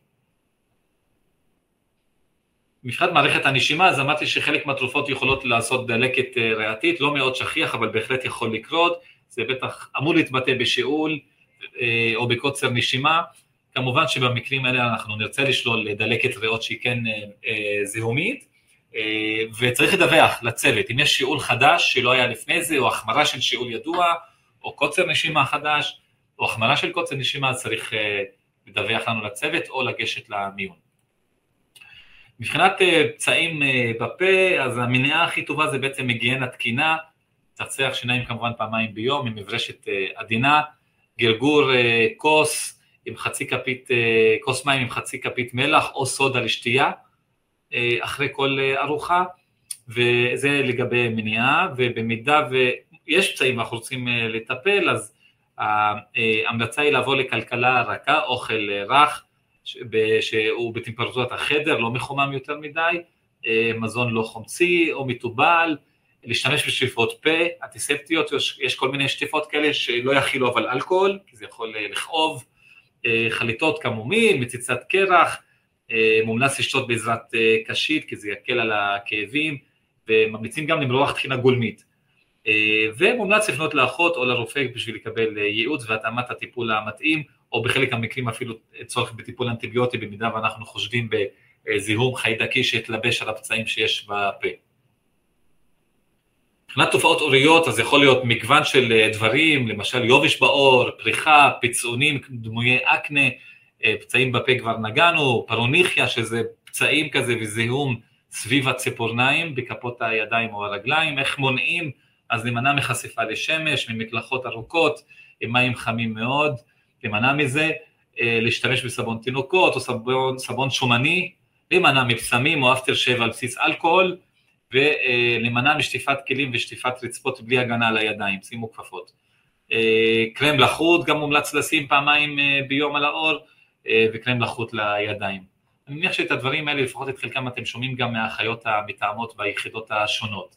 נמשיך עם התופעות העוריות, אז זה המדרג נגיד של התופעות, מדרגה אחד, שזה פריחה נגיד, אנחנו מדברים עכשיו על פריחה, אז זה פריחה קלה על שטח גוף יחסית קטן, פחות מעשרה אחוז בשטח הגוף, אז במקרים האלה אנחנו ממליצים להמשיך עם התרופה הביולוגית, לא להפסיק אותה עם התרופת סרטן, ולשמן את העור, לפעמים אנטיביוטיקה מקומית, אם הפריחה יותר חמורה והיא דרגה 2, אז אנחנו בדרך כלל גם ממשיכים עם התרופה הביולוגית, אלא אם כן הפריחה ממושכת או בלתי נסבלת או לא משתפרת עם הטיפול המקומי, להמשיך לשמן את העור ולמרוח משחות עם סטרואידים, ואנטיביוטיקה מקומית כנראה אנחנו כבר נשתמש במקרה הזה, בתוך המשחות, ובחלק מהמקרים אנחנו גם נתקדם בדרגה 2 לאנטיביוטיקה דרך הפה. אם הפריחה כבר מתקדמת לדרגה 3, אז אנחנו נפסיק את התרופה הביולוגית עד שהפריחה תשתפר ותחזור בחזרה לדרגה 1 ודרגה 2, ניתן אנטיביוטיקה דרך הפה, סטרואידים מקומיים במשחה ונפנה לרופא עור. ובחלק מהמקרים רופאי העור לוקחים דגימה מהפריחות האלה, מהנגעים העוריים, בשביל לראות אם יש שם, אם צומח שם איזשהו חיידק. חולשה ועייפות, בסדר, אנחנו, זה בהחלט יכול אה, לקרות, לא רק בכימותרפיה, גם בביולוגי, צריך לשלול סיבות אחרות, חוץ מהטיפול הביולוגי, כמו אה, התייבשות, כמו תת פעילות של בלוטת התריס, כמו אנמיה, ירידה בהמוגלובין, שאת זה אנחנו נדע בבדיקות הדם, ולפעמים דיכאון, הוא ההסבר לחולשה ועייפות, מצב רוח ירוד בהחלט יכול לגרום לחולשה, לעייפות, לקשיי שינה, לקיצה מוקדמת, ולכן צריך לדווח, ואנחנו כצוותים גם צריכים להיות ערניים אה, וערים לתופעות כאלה של ירידה במצב, במצב הרוח ולדיכאון, ולטפל בזה. אה, אז כמניעה לחולשה ועייפות אפשר לעשות מספר דברים, פעולות, אה, פעולות הרפאיה והרגעה, כמו יוגה, לקרוא ספר, מוזיקה, טיול, באמת לנסות לעשות דברים שאוהבים, שגם מרוממים את מצב הרוח וגם יכולים להפחית את החולשה, לעשות דברים שאוהבים, תנומה, תנומה קלה בשעות הצהריים, שנץ, אה, פעילות גופנית עד כמה שניתן, פעמיים שלוש אה, בשבוע, חצי שעה, הליכות קצרות, גם בבית לנסות להיות פעילים זה בכלל טוב, אנחנו תמיד ממליצים למטופלים שלנו להיות אה, פעילים, כי התרופות האונקולוגיות פועלות יותר טוב בגוף שהוא יותר פעיל, וכמובן לדווח לאחות אם יש חולשה ממושכת ובמקרים מסוימים נרצה לברר את זה, כמו שאמרתי, עם בדיקות דם מסוימות. וכמובן פיזיותרפיה לא יכולה להזיק במקרים כאלה ואף יכולה להועיל. ירידה בתיאבון יכולה להיות, אז אנחנו ממליצים על אכילת ארוחות קטנות ותכופות, כדאי להקפיד על מזון עתיר חלבונים, שומנים וקלוריות, להימנע מבזבוז מקום בקיבה אה, על מזון אה, דל וקל. סמך, שתי דקות. כן, להיעזר בדיאטנית אם צריך כמובן, בקופת החולים או ביחידות השונות באונקולוגיה. אה, יש כמובן מוצרים של משקאות ואבקות העשרה, כמו שאתם מכירים אני מניח. יש גם תרופות שיכולות לסייע בהגברת תיאבון, כדאי להתייעץ על זה עם הצוותים. בחילות והקאות הן לא שכיחות כמו שאנחנו רואים לפעמים עם כימותרפיה, אבל אם מופיעות אז לדווח אה, ואנחנו נוכל לטפל בזה, יש היום טיפולים טובים לבחילות והקאות, גם לגבי בצקות, אם הבצקת קלה אז אפשר לעקוב, אם יותר חמורה לדווח לנו, אנחנו ממליצים להרים את הרגל הבצקתית, לשמן את העור, לעקוב אחרי לחץ דם ולבדוק את רמת החלבון בדם, לפעמים ניסוי לימפטי יכול לעזור, ובמקרים יותר משמעותיים אנחנו אפילו נותנים אה, אה, בחלק מהמקרים תרופות לנסות לשפר את זה. אז זה המטרות של כולנו, לקחת את התרופות האלה נכון, בזמן הנכון, במינון הנכון, אה, לזהות תופעות לוואי שכיחות ולטפל בהן, ולזהות את התופעות החמורות ולדעת לתת להן מענה. שאלות חשובות לשאול למי שלוקח את התרופות האלה, לשאול על תוכנית הטיפול, איזה תרופות אחרות אתם לוקחים, אנחנו צריכים לדעת את זה, האם אתם יכולים לבלוע את הכדורים האלה, אה, האם אתם יודעים ויכולים לקרוא את התוויות על המכל של הקופסה, זה מאוד חשוב, את דף המידע, אם אתם מסתדרים בקלות עם פתיחת האריזה, כי יש אריזות קצת מסובכות לפתיחה, האם אה, קיבלתם טיפול פומי אחר למחלה הזאת, ואיך אה, אתם מקבלים את התרופה, איך אתם מקבלים את האספקה לתרופה דרך קופת חולים, כללי העשה, שתי שקופיות אחרונות, כללים אה, חשובים לעשות, שימו לכם תזכורת יומית לקחת את התרופה בשעה הנכונה, לא לשכוח, לאחסן את התרופה לפי הוראות היצרן, לידע את כלל, כלל המטפלים על איזה טיפול אתם לוקחים, רופאי המשפחה, רופאי שיניים, האחות בקהילה, האם אפשר לערב עם תרופות אחרות, איך ללעוס, איך לקחת, את כל זה לשאול כמובן, כמה ימים לקחת, אם יש הפסקות באמצע, מתי עושים CT, מתי ביקורת אצל הרופא האונקולוג, מתי בדיקות דם למעקב במהלך הטיפולים, תוודאו שאתם אה, יודעים איך לקחת את התרופות האלה, שיש לכם דרכי תקשורת ליחידה, שהתרופה בתוקף, אה, תשאירו אצלכם בארנק רשימה של התרופות שאתם אה, לוקחים, תזכרו מתי לבקש אספקה נוספת מקופת חולים, תשאלו על נושא פריון ויחסי מין במהלך התרופות האלה, על אינטראקציות עם תרופות אחרות, עם מזון שאתם לוקחים, לדעת שזה מסתדר, לקחת תרופה נוספת שלא מתנגשת עם התרופה הזאת, ואמרנו להקפיד על זמני הנטילה.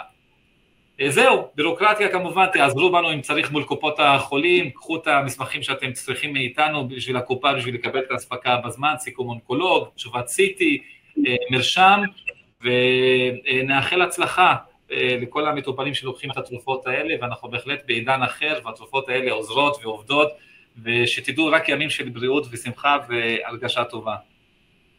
נהדר, שמח. דוקטור דייר היקר, תודה רבה, אמרת דברים נורא נורא חשובים. שמחתי, בהצלחה לכולם. מאוד, וחשוב מאוד כל מה, ש, כל מה שצוין כאן מבחינת התמודדות, גם אם התרופה קשה בהתחלה, אפשר להתגבר על תופעות הלוואי יחד עם הצוות המטפל. יופי. אנחנו עוזבים אותך עכשיו, נאלצים ועוברים לפרופסור אלון אהרון מחיפה לירושלים, בלי פקקים, ישר מהיר, קו, קו ישיר. שלום. אהלן, מה נשמע? היי, מה שלומך, אלון היקר? טוב, אה, קודם כל אני רוצה להודות לנטלי על הארגון ולאגודה בכלל. הימים האלו אה, הם אה, הדברים הכי חשובים והכי נעימים. הדבר היחידי שהוא קשה זה שאנחנו לא רואים אחד את השני בפנים. כי uh, אני תמיד אוהב לפגוש את, ה, את כל מי שעבר ורוצה לעבור, את, את, צריך לעבור את הטיפולים כדי לראות את האנשים ב, ב, באופן אישי. אז זה, זה החלק שהוא קצת קשה, אבל אנחנו נדבר בזמן שהוקצב לנו על קרינה. Uh, אתם רואים את הבניין החדש שלנו בתמונה, טוב, אתה תציג את עצמך, אני לא הצגתי, אבל נותן לך את הדיבור. רק שנייה נגיד שאתה ממלא מקום, מנהל קרינה בבית חולים שערי צדק. לצערי התרחקת ממני מבלינסון לירושלים, אבל עדיין נהדר לעבוד איתך בשיתוף פעולה. אחד באמת הרופאים הבכירים והתותחים בתחום קרינה. בבקשה, נותן לך את הדיבור. אני לא רציתי, לא, לא, לא התכוונתי לכלוף ממך את צורת הדיבור. לא, לא, הכל טוב. אבל אתם רואים פה את הבניין החדש שלנו, באמת בניין שהוא מיועד לטובת החולה, הוא מאוד יפה, הוא מאוד איכותי, מאוד אה, אה, נעים לאנשים להיכנס. טוב, אז אנחנו נתקדם. אה, קודם כל אני רציתי, אני יודע שלא כולם מקבלים קרינה, ורציתי פשוט להסביר שיש שתי סוגים של קרינה, זה עולה הרבה. אם אנשים מקבלים קרינה, אם הם מקרינים לסביבה. אז יש קרינה אחת שנקרא ברכיתרפיה, שבו אנחנו מכניסים ממש מקור רדיואקטיבית לתוך הגוף. זה לא קורה כל כך בסרטן הריאה, יותר בסרטן אה, לפעמים השד או, או, או סרטן אה, באיברי הנקביים, אבל רוב הקרינה זה קרינה חיצונית, ותכף אני אראה לכם את המכונה שנמצאת אה, בכל מכוני הקרינה בארץ.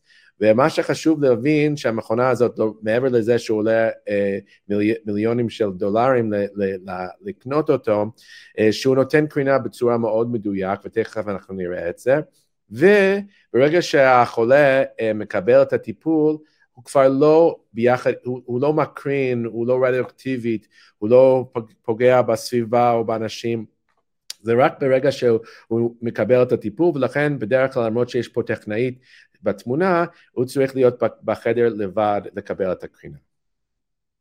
עכשיו אנחנו נעבור אה, לנושא שלנו שזה בעצם סרטן הריאה. והייתי אומר שהקרינה בסרטן הריאה היום הוא בעצם מחולק לשלושה מצבים, סרטן בשלב מוקדם, סרטן שהוא בשלב מתקדם מקומי, ותכף נסביר מה זה אומר, ובעצם סרטן אה, שהוא כבר גרורתי, אבל אפשר עדיין לטפל בו. אז דבר ראשון זה סרטן בשלב מוקדם, אה, שבעצם רואים גידול בריאה אה, על ידי סקר או על ידי איזושהי בדיקה שפתאום עושים, והשאלה מה הטיפול הנכון.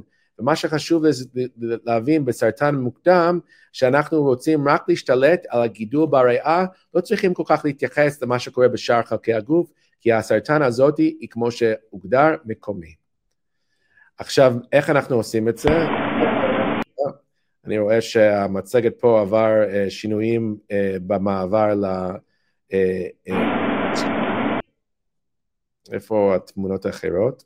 טוב, מה שאנחנו עושים בתכנון הזה, בטיפול המדויק בסרטן, אנחנו מצליחים לעשות טיפול שהוא מאוד מהיר, אתם רואים את המכונה בתמונה הזאת מסתובבת סביב החולה, ותוך כדי זה uh, החולה מקבל טיפול. אנחנו גם מצליחים לעקוב אחרי הגידולים האלו בזמן אמת, ככה שאנחנו בעצם רואים uh, מה קורה בכל זמן וזמן למטופל. כן, אני... Uh, uh, ואני מצטער שהתמונות לא, לא עברו פה uh, בפורמט הזאת, שאתם רואים את ה, איך אנחנו עוקבים אחרי הגידולים בזמן האמת, בזמן שהחולה נושם, אנחנו בעצם מצלמים את החולה, הכל מאוד מאוד מדויק, וככה אנחנו מצליחים לקחת גידול באמת בשלב מוקדם ולרפא אותו על ידי קרינה בלבד, שהוא בעצם שווה לטיפול ניתוחי. עכשיו, בואו נראה. עכשיו, מה שקורה הרבה פעמים, הדיון בטומר בורד שלנו, הוא בעצם האם לנתח את החולה או האם לתת לו uh, קרינה נקודתית. כי בעצם שניהם עושים את אותו דבר, קרינה נקודתית עושה טיפול רק בגידול ועושה הרבה הצלחה, או אפשר לעשות ניתוח. ופה השאלה באמת תלוי uh, במה שלב החולה. אז אם יש לנו, uh, הדוגמה הזאת, המטופלת שלנו היא מבוגרת, היא, עבר, היא עשן ברקע, הרבה עישון, ויש לה גידול, פה אתם רואים את הגידול בצד שמאל, גידול הקטן הזה, אז פה uh, בעצם uh, הרבה פעמים אפילו אפשר לתת קרינה בלי צורך לתת, uh, לעשות ביופסיה, כי הביופסיה, הרופא ריאות או מישהו שלא יהיה, המנתח יגיד קשה לי להגיע לשם. ולכן חשוב ש, שתדעו שיש כזה אפשרות, אפילו שהמטופל או מטופלת לא יכול לעבור את הטיפול הניתוחי, או את, אפילו את הביופסיה, הוא יכול לקבל קרינה נקודתית, וזה יכול עדיין לרפא את המחלה בלי ביופסיה, שזו סיטואציה מאוד נדירה. ופה זה מחקר, ואני לא מתעסק הרבה עם, עם מידע, אבל פשוט מה שזה אומר, המחקר הזה, שאם אתה לוקח חולים בגיל 75 ומעלה, הניתוח בעצמו לשלב בסרטן ריאה בשלב מוקדם יכול להיות אפילו יותר מסוכן מהקרינה, כי בעצם לא רק שהחולה צריך לקבל את הריפוי, הוא גם צריך לשרוד את הטיפול. והניתוח הוא לא כזה פשוט כמו שהמנתח לפעמים אומר, אני יכול להוציא את זה, השאלה היא מה יהיה עם החולה אחרי זה. וזה ממש חשוב לזכור שאופציה של קרינה נקודתית נמצא בשלב מוקדם של סרטן ריאה. עכשיו אנחנו במעבר חד, כי אין לנו הרבה זמן, עובדים, עוברים לקרינה בשלב מה שנקרא מתקדם מקומי. מה זה אומר שלב מתקדם מקומי? שעדיין הגידול נמצא בתוך בית החזה, אתם רואים פה שיש גידול בתוך הריאה, אולי בעלותות לימפה שנמצאים, בטח שמעתם על, על כל ההבחנות וכל השלבים, אה, בתוך המיצר, או גידול גדול שחודר למה שנקרא המיצר, האזור בין שתי הריאות, ובעצם פה המטרה שלנו הוא קצת אחרת. אנחנו צריכים לתת uh, טיפול מקומי, אם זה קרינה או לפעמים ניתוח לאזור של הגידול, אבל פה בגלל שזה כבר עבר לבלוטות לימפה, אנחנו חייבים לשלב גם איזשהו טיפול, מה שנקרא סיסטמית, שזה או כימו או ביולוגית, או טיפול אימונולוגית, ששמעתם בטח הרבה על זה כבר ביום העיון הזה. ומה שאנחנו רוצים להגיד שבעצם בתקופה האחרונה, בחמש, שש שנים האחרונות, יש אה, בשורה מאוד חשובה לחולים בשלב הזה, שזה אומר היום יש תרופה אה, אימונולוגית שזה נקרא דורבלמב, שאם אתה נותן את זה אחרי כימותרפיה וקרינה לשלב מתקדם מקומי, הוא באמת מעריך את ההישרדות של החולים בצורה מאוד משמעותית. ולכן הטיפול הסטנדרטי היום בשלב מתקדם מקומי הוא בעצם כימו, כימותרפיה קרינה לשישה או שבעה שבועות, ואחר כך הטיפול הזה של הדורבלומב.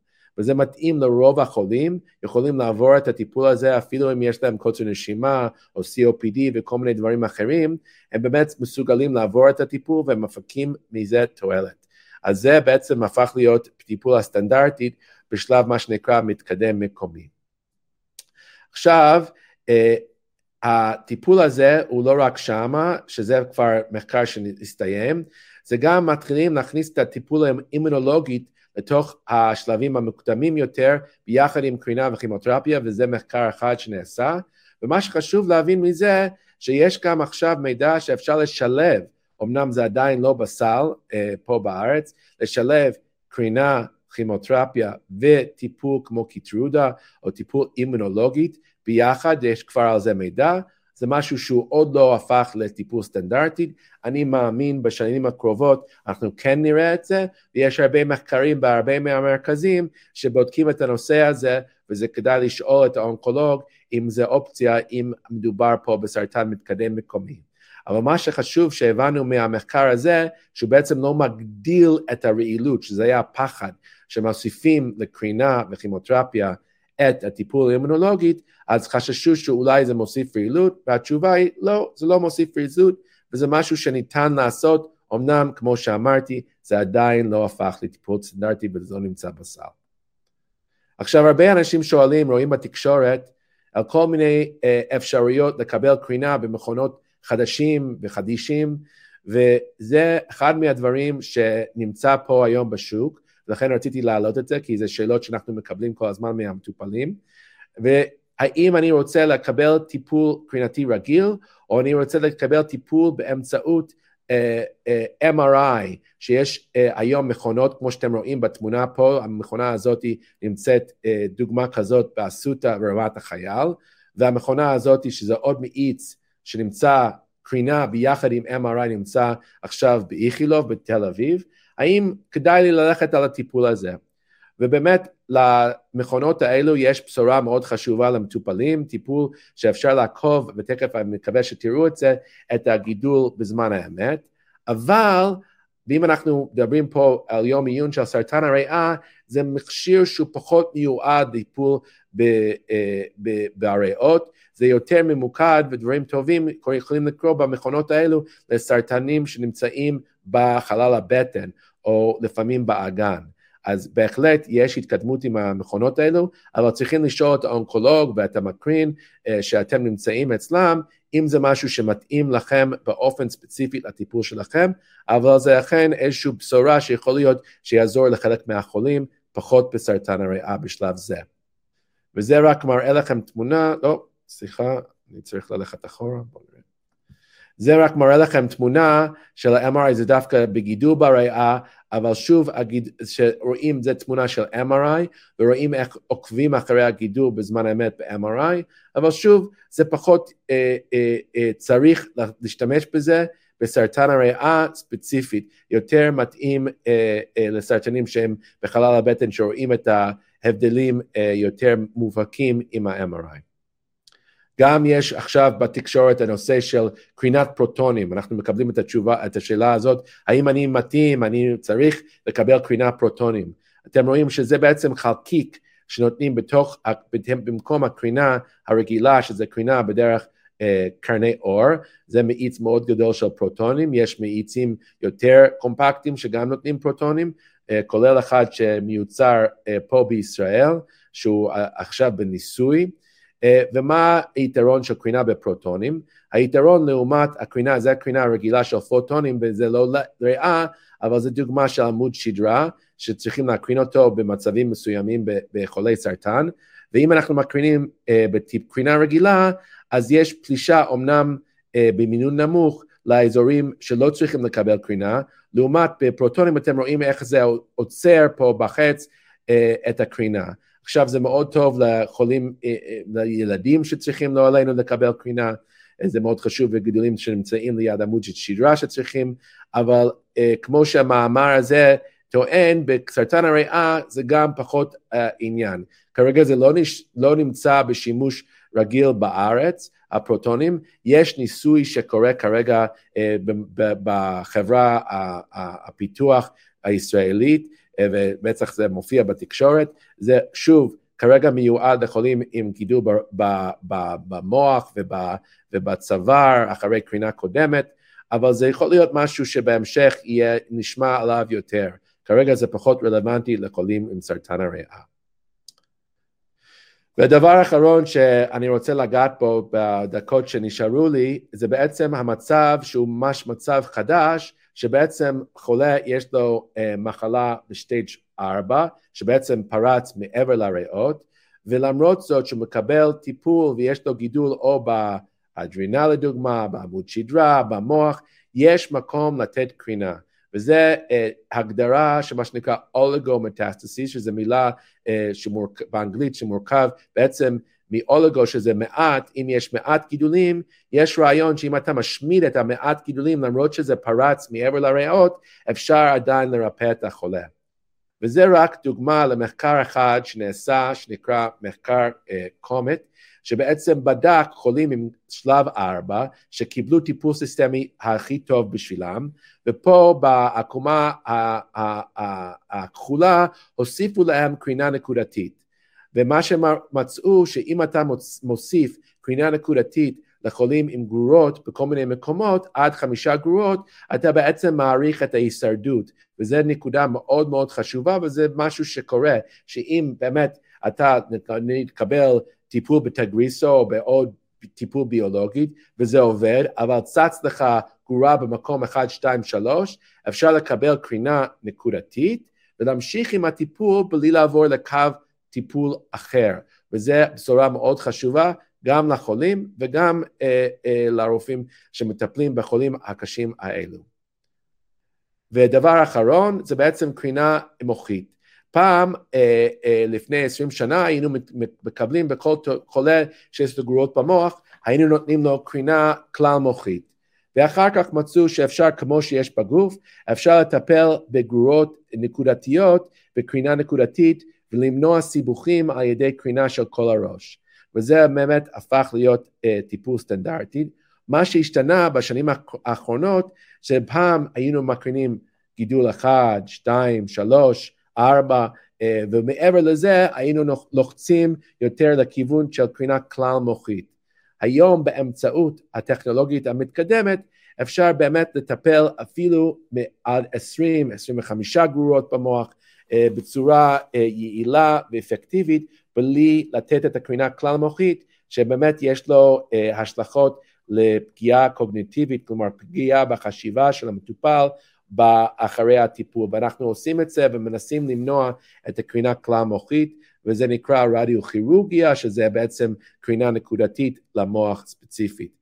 סתם רציתי לראות לכם דוגמה של מטופלת שטיפלנו אה, אה, לאחרונה מאזור הצפון, שבאמת הגיעה אה, אליי אחרי שהמליצו לקרינה כלל מוחית, אבל אתם רואים כל הנקודות הלבנות האלו זה גרורות בראש, יש לה, היה לה מעל 20 גרורות בראש, שבעצם על פניו צריך לקבל קרינה כלל מוחית, אבל כמו שאמרתי, בטכנולוגיות של היום אפשר ממש להתמקד, אה, וזה סתם דוגמה לעוד דברים שאפשר לעשות בטיפול ממוקד, במוקד למקד בכל הגרורות שבעצם יש לה, אה, בכל האזורי של המוח, וזה אחרי חודשיים, אתם רואים שאין כבר את הגידולים, והיא הצליחה לעבור את הטיפול הזה בלי תופעות לוואי, ובעצם לנקות את כל הגרורות במוח, בלי לעבור uh, קרינה כלל מוחית, וזה משהו שהוא באמת הפך להיות משהו סטנדרטית היום uh, ביכולת שלנו uh, הקרינתי uh, בעידן המודרנית.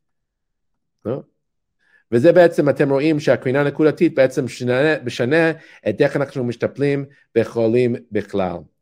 עכשיו, לגבי המדע, זה הרבה מה שרציתי להגיד. מה שמאוד חשוב לי, ואני אומר את זה כמעט בכל הרצאה, לכל מקום, זה אה, אה, באמת כמה זה חשוב אפילו אחרי ההבחנה ובזמן הטיפול להפסיק לעשן. זה משהו שהוא אפשרי, זה משהו שהוא לא פשוט, אבל יש בכל מכון ומוסד אמצעים לעזור לכם להפסיק לעשן, כי באמת אנחנו רואים שאפילו חולים שעברו את הטיפול והצליחו להתרפות, הדבר הכי חשוב שגורם להם את ההסתרדות בהמשך זה הפסקת עישון. אז אנחנו צריכים לשים על זה דגש, וזה משהו שהוא בהחלט בר השגה, אפילו לאנשים שהרבה אה, אה, אה, עשו את זה, עישנו הרבה שנים. ופה זה ההכנה לטיפול אצלנו בשערי צדק, אתם רואים שיש לנו מסכים מאוד גדולים וכל מיני מערכות שמע וכאלו, כי מה שהכי חשוב, אני יודע שאתם, מי שעובר את הטיפולים, באמת זה טיפולים לא, לא פשוטים, ואנחנו בכל זאת רוצים שהחוויה בתוך כדי הטיפול יהיה הכי טוב שאפשר.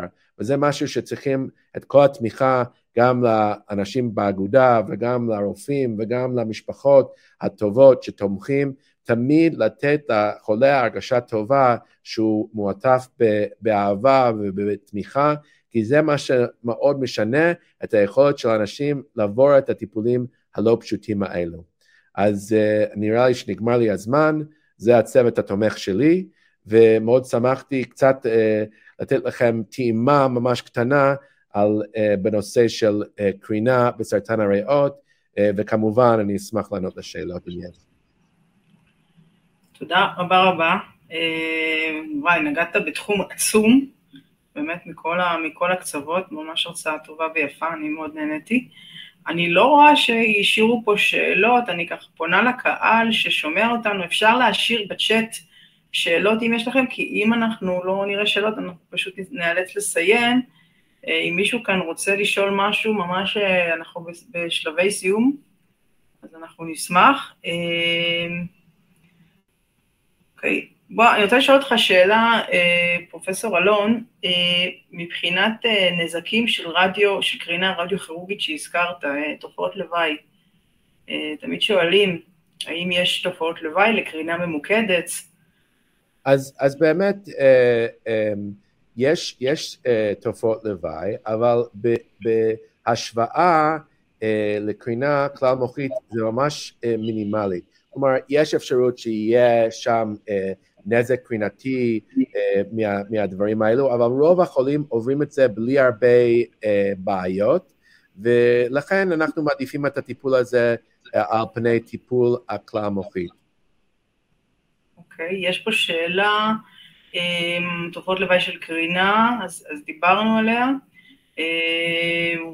יש כאן ממתינים להקלטה, רוצים לשאול לגבי קרינה שמצאת ב-PET-CT או CT, הבנתי את השאלה, רוצים לשאול לגבי קרינה שבוצעה ב-PET, שמצאת ב-PET-CT או CT שבוצעה כל חצי שנה לאחר ביצוע קורונה. כן, זה, זה נקודה מאוד חשובה וטוב שזה עלה, כי אנשים פוחדים, אומרים, כאילו, עכשיו אני עברתי את הטיפול, אני אה, מחלימה, אבל הרופא שלי מבקש כל הזמן לעשות לי עוד CT ועוד PET-CT, זה לא קרינה, זה לא משהו מסוכן, וזה חשוב להבין שאם היינו אה, מסתכלים, אה, הולכים ברחוב, לא היינו רוצים לעשות לכל בן אדם כאילו PET-CT כל הזמן. אבל אה, זה משהו שהוא לא מסכן את החולה, לא צריכים אה, להיות מוטרדת מזה, אה, לעשות את המעקבים האלו. הקרינה שנותנים ב-CT או PET-CT הוא ממש נמוך ביותר לעומת קרינה טיפולית, ולכן זה לא משהו אה, שצריכים לפחד מזה, וחשוב מאוד לבצע את המעקבים האלו. אוקיי, יש פה שאלה, איך יודעים שהקרינה הצליחה, אז באמת ענית על זה על ידי אה, CT ו-PET שאנחנו עוקבים. האם יש מניעה לקבל, אה, מי שמקבל נוגדי קרישה? לא, אין מניעה. אוקיי, אה, מור, את איתנו? מי איתנו מה, מהחברים היקרים? מור, יש פה שאלה אה, לגבי תאים קטנים. רואי, ככה מישהו פה רוצה לשמור קצת על תאים קטנים, אנחנו לא נגענו על זה בכלל, בקצרה, תגידי כמה דברים. כן, אז סרטן ריאה מסוג תאים הוא סרטן יחסית פחות שכיח, בערך 15% מה, מסרטני הריאה בכלל. הטיפול בו לצערי התקדם קצת בשנים האחרונות, ותלוי באיזה שלב מוצאים את המחלה, אם מוצאים אותה בשלב שהוא, שהיא עדיין מוגבלת לבית החזה בלי גרורות, אז אפשר לתת טיפול שהוא משולב של כימותרפיה והקרנות, עם תגובה אה, מאוד טובה לפחות בשלב ההתחלתי, ואם זה לא מתאים לטיפול מקומי, אז נותנים אה, כימותרפיה. עכשיו, אנחנו יודעים שאם משלבים טיפול באימונותרפיה, שדיברנו עליו הרבה בתאים לא קטנים, אה, ושם הוא נמצא בסל, אז הטיפול הזה יכול לשפר את התוצאות של הטיפול. לצערי לא נמצא בסל, וחוץ מביטוח פרטי אין לנו נגישות אליו. יש עכשיו כמה מחקרים קליניים שמשלבים את הטיפול הזה ביחד עם עוד טיפול אחר שהוא ביולוגי בקו טיפול ראשון, או בהמשך עוד מעט בקו טיפול שני.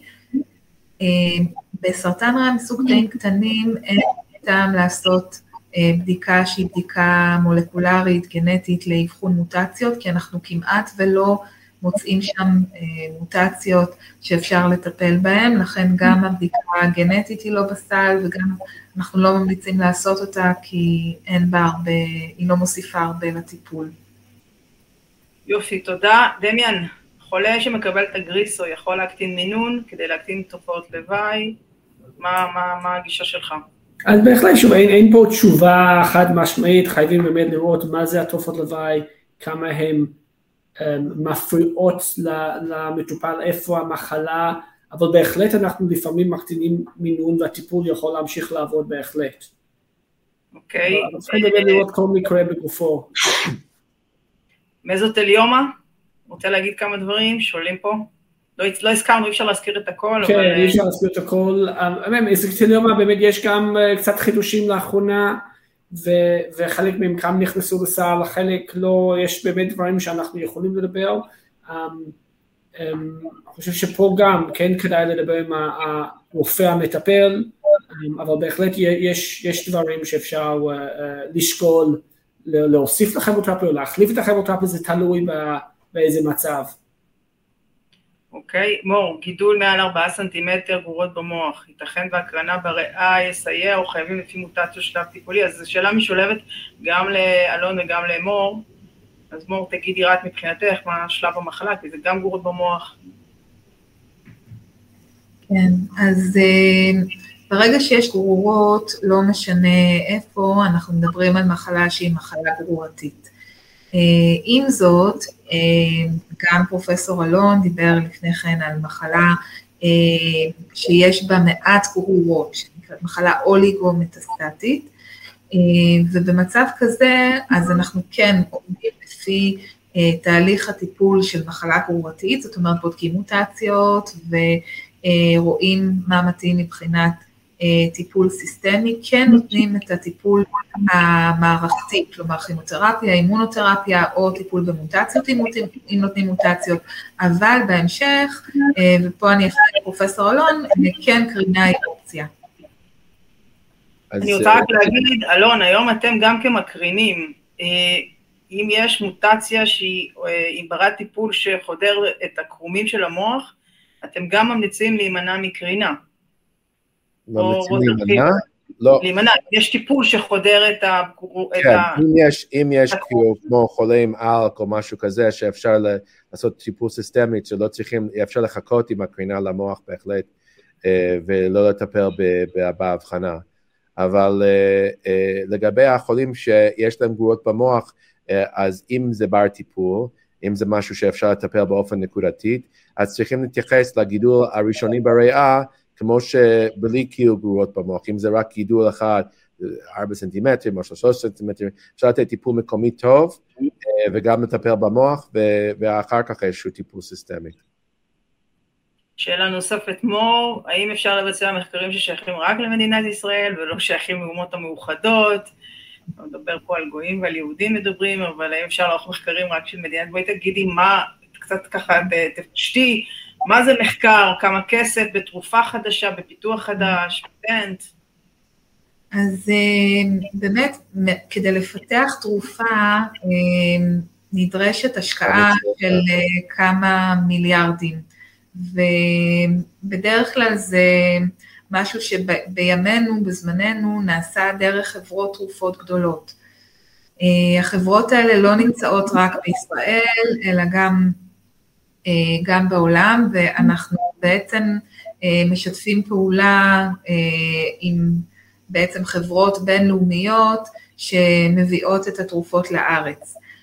בארץ יש לנו מחקרים שנעשים רק בישראל, הם או בשיתוף חברות תרופות או מחקרים שאנחנו עושים בעצמנו, אבל הם לרוב לא תרופות חדשות, אלא או שאנחנו אוספים מידע או אה, עושים איזושהי אה, בדיקה מסוימת, כמו בדיקת דם לאבחון מוקדם, לרוב אין מחקרים גדולים אה, שמשנים בעצם את, ה, את הטיפול שלנו, שהם אה, בעצם פריצת דרך, שהם רק בישראל, זה משהו שהוא יותר גדול מאיתנו.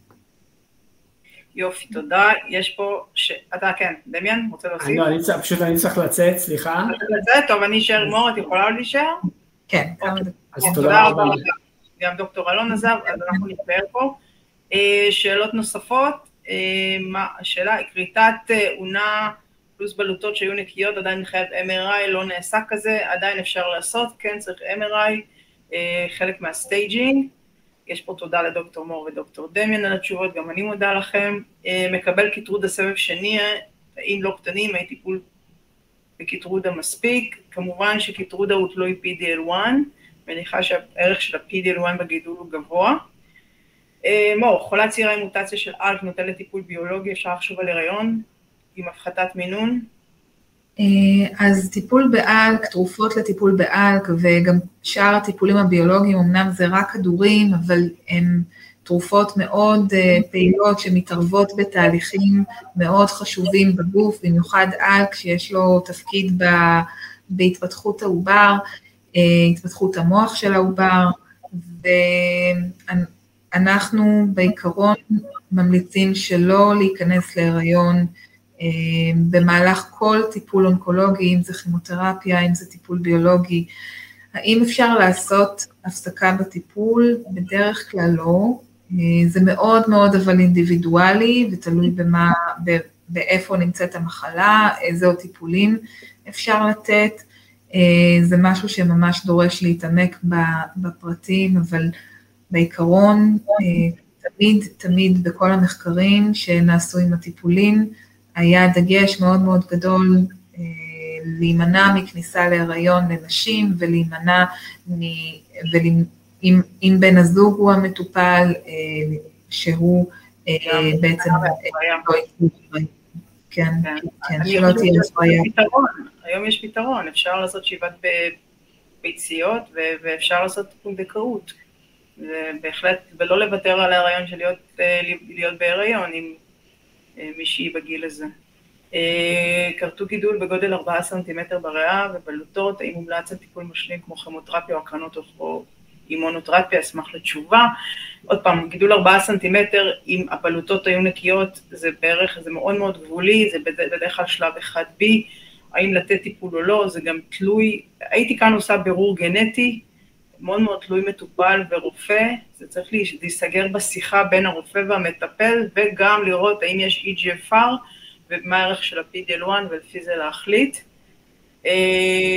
גידול בפרוטיס, לגבי קרינה, אז פה זו שאלה לאלון והוא הלך, דלקת פרקי כתופעת לוואי לקיטרודה. תופעה שאנחנו רואים, היא אומנם יחסית נדירה, אבל רואים אותה לאחרונה, אני חייב להגיד שאני רואה אותה לא מעט במרפאה שלי, לא, זה לא דבר שהוא מסכן חיים, הוא כן פוגע באיכות החיים וכן צריך לטפל. אנחנו מטפלים בדרך כלל עם סטרואידים ואנחנו מפנים לראומטולוג. היום ברוב המכונים האונקולוגיים יש שיתוף פעולה נהדר עם כל מיני דיסציפלינות, אם זה אנדוקרינולוגים, אם זה ראומטולוגים, שבאמת כל התופעות של אימונותרפיה מנוטרים, ואפשר מאוד להתגבר, אפשר די בקלות להתגבר על, ה, על הדלקת פרקים, לא צריך להיבהל. כעיקרון, מי שעושה את הדלקות, בדרך כלל גם הם אלה שמגיבים לטיפולים. אורטוסטטיזם, ירידת לחץ דם, האם שואלים בגלל הטיפולים, לא יודעת אם אפשר להוסיף כאן משהו, זה בדרך כלל לא קשור לאונקולוגיה, זה יכול להיות קשור לירידת לחץ דם, לחוסר תזונה. תודה רבה לדוקטור מור מוסקוביץ', הרצאה מאלפת, נאלצת להסכים. מה נוגע להשתלת שיער בתום סבב הכימו משלב אימונו משולב של ה-816? רוצה לענות, אני חושבת שהשיער חוזר, לא חייבים השתלת שיער. אמור לחזור, אמור לחזור, אבל לא מניעה כן, ותודה על יום עיון. מה עוד? שאלה אחרונה, עשיתי בירור גנטי מורחב בחו"ל ומצאו מוטציה שאין עליה כרגע טיפול, אז מה אפשר לעשות בטיפול משלים? בואי תעני לנו, אם יש מוטציה. אותו טיפול רגיל, אנחנו היום יודעים לבדוק הרבה מאוד מוטציות, אבל יודעים לטפל יחסית במעט, אז גם אם אין טיפול, אז הטיפול הרגיל של כלל המטופלים, אם מתאים כימותרפיה ואם מתאים אימונותרפיה, זה הטיפול שצריך להיות. יופי. המון המון תודה מור. Uh, תודה לאגודה למלחמה בסרטן על ההפקה של היום הזה. Uh, תודה לכל המרצים הנהדרים ולכם, המטופלים והמשפחות היקרות. אני מאחלת לכם הישרדות ארוכה, הבראה ובאמת איכות חיים נהדרת. ואם תרצו לשאול שאלות, יכולים להעביר את השאלות או דרך האימייל או דרך האגודה, ואנחנו נשמח לענות לכם על כל דבר שיעלה כאן בהמשך. תודה רבה. תודה נטלי.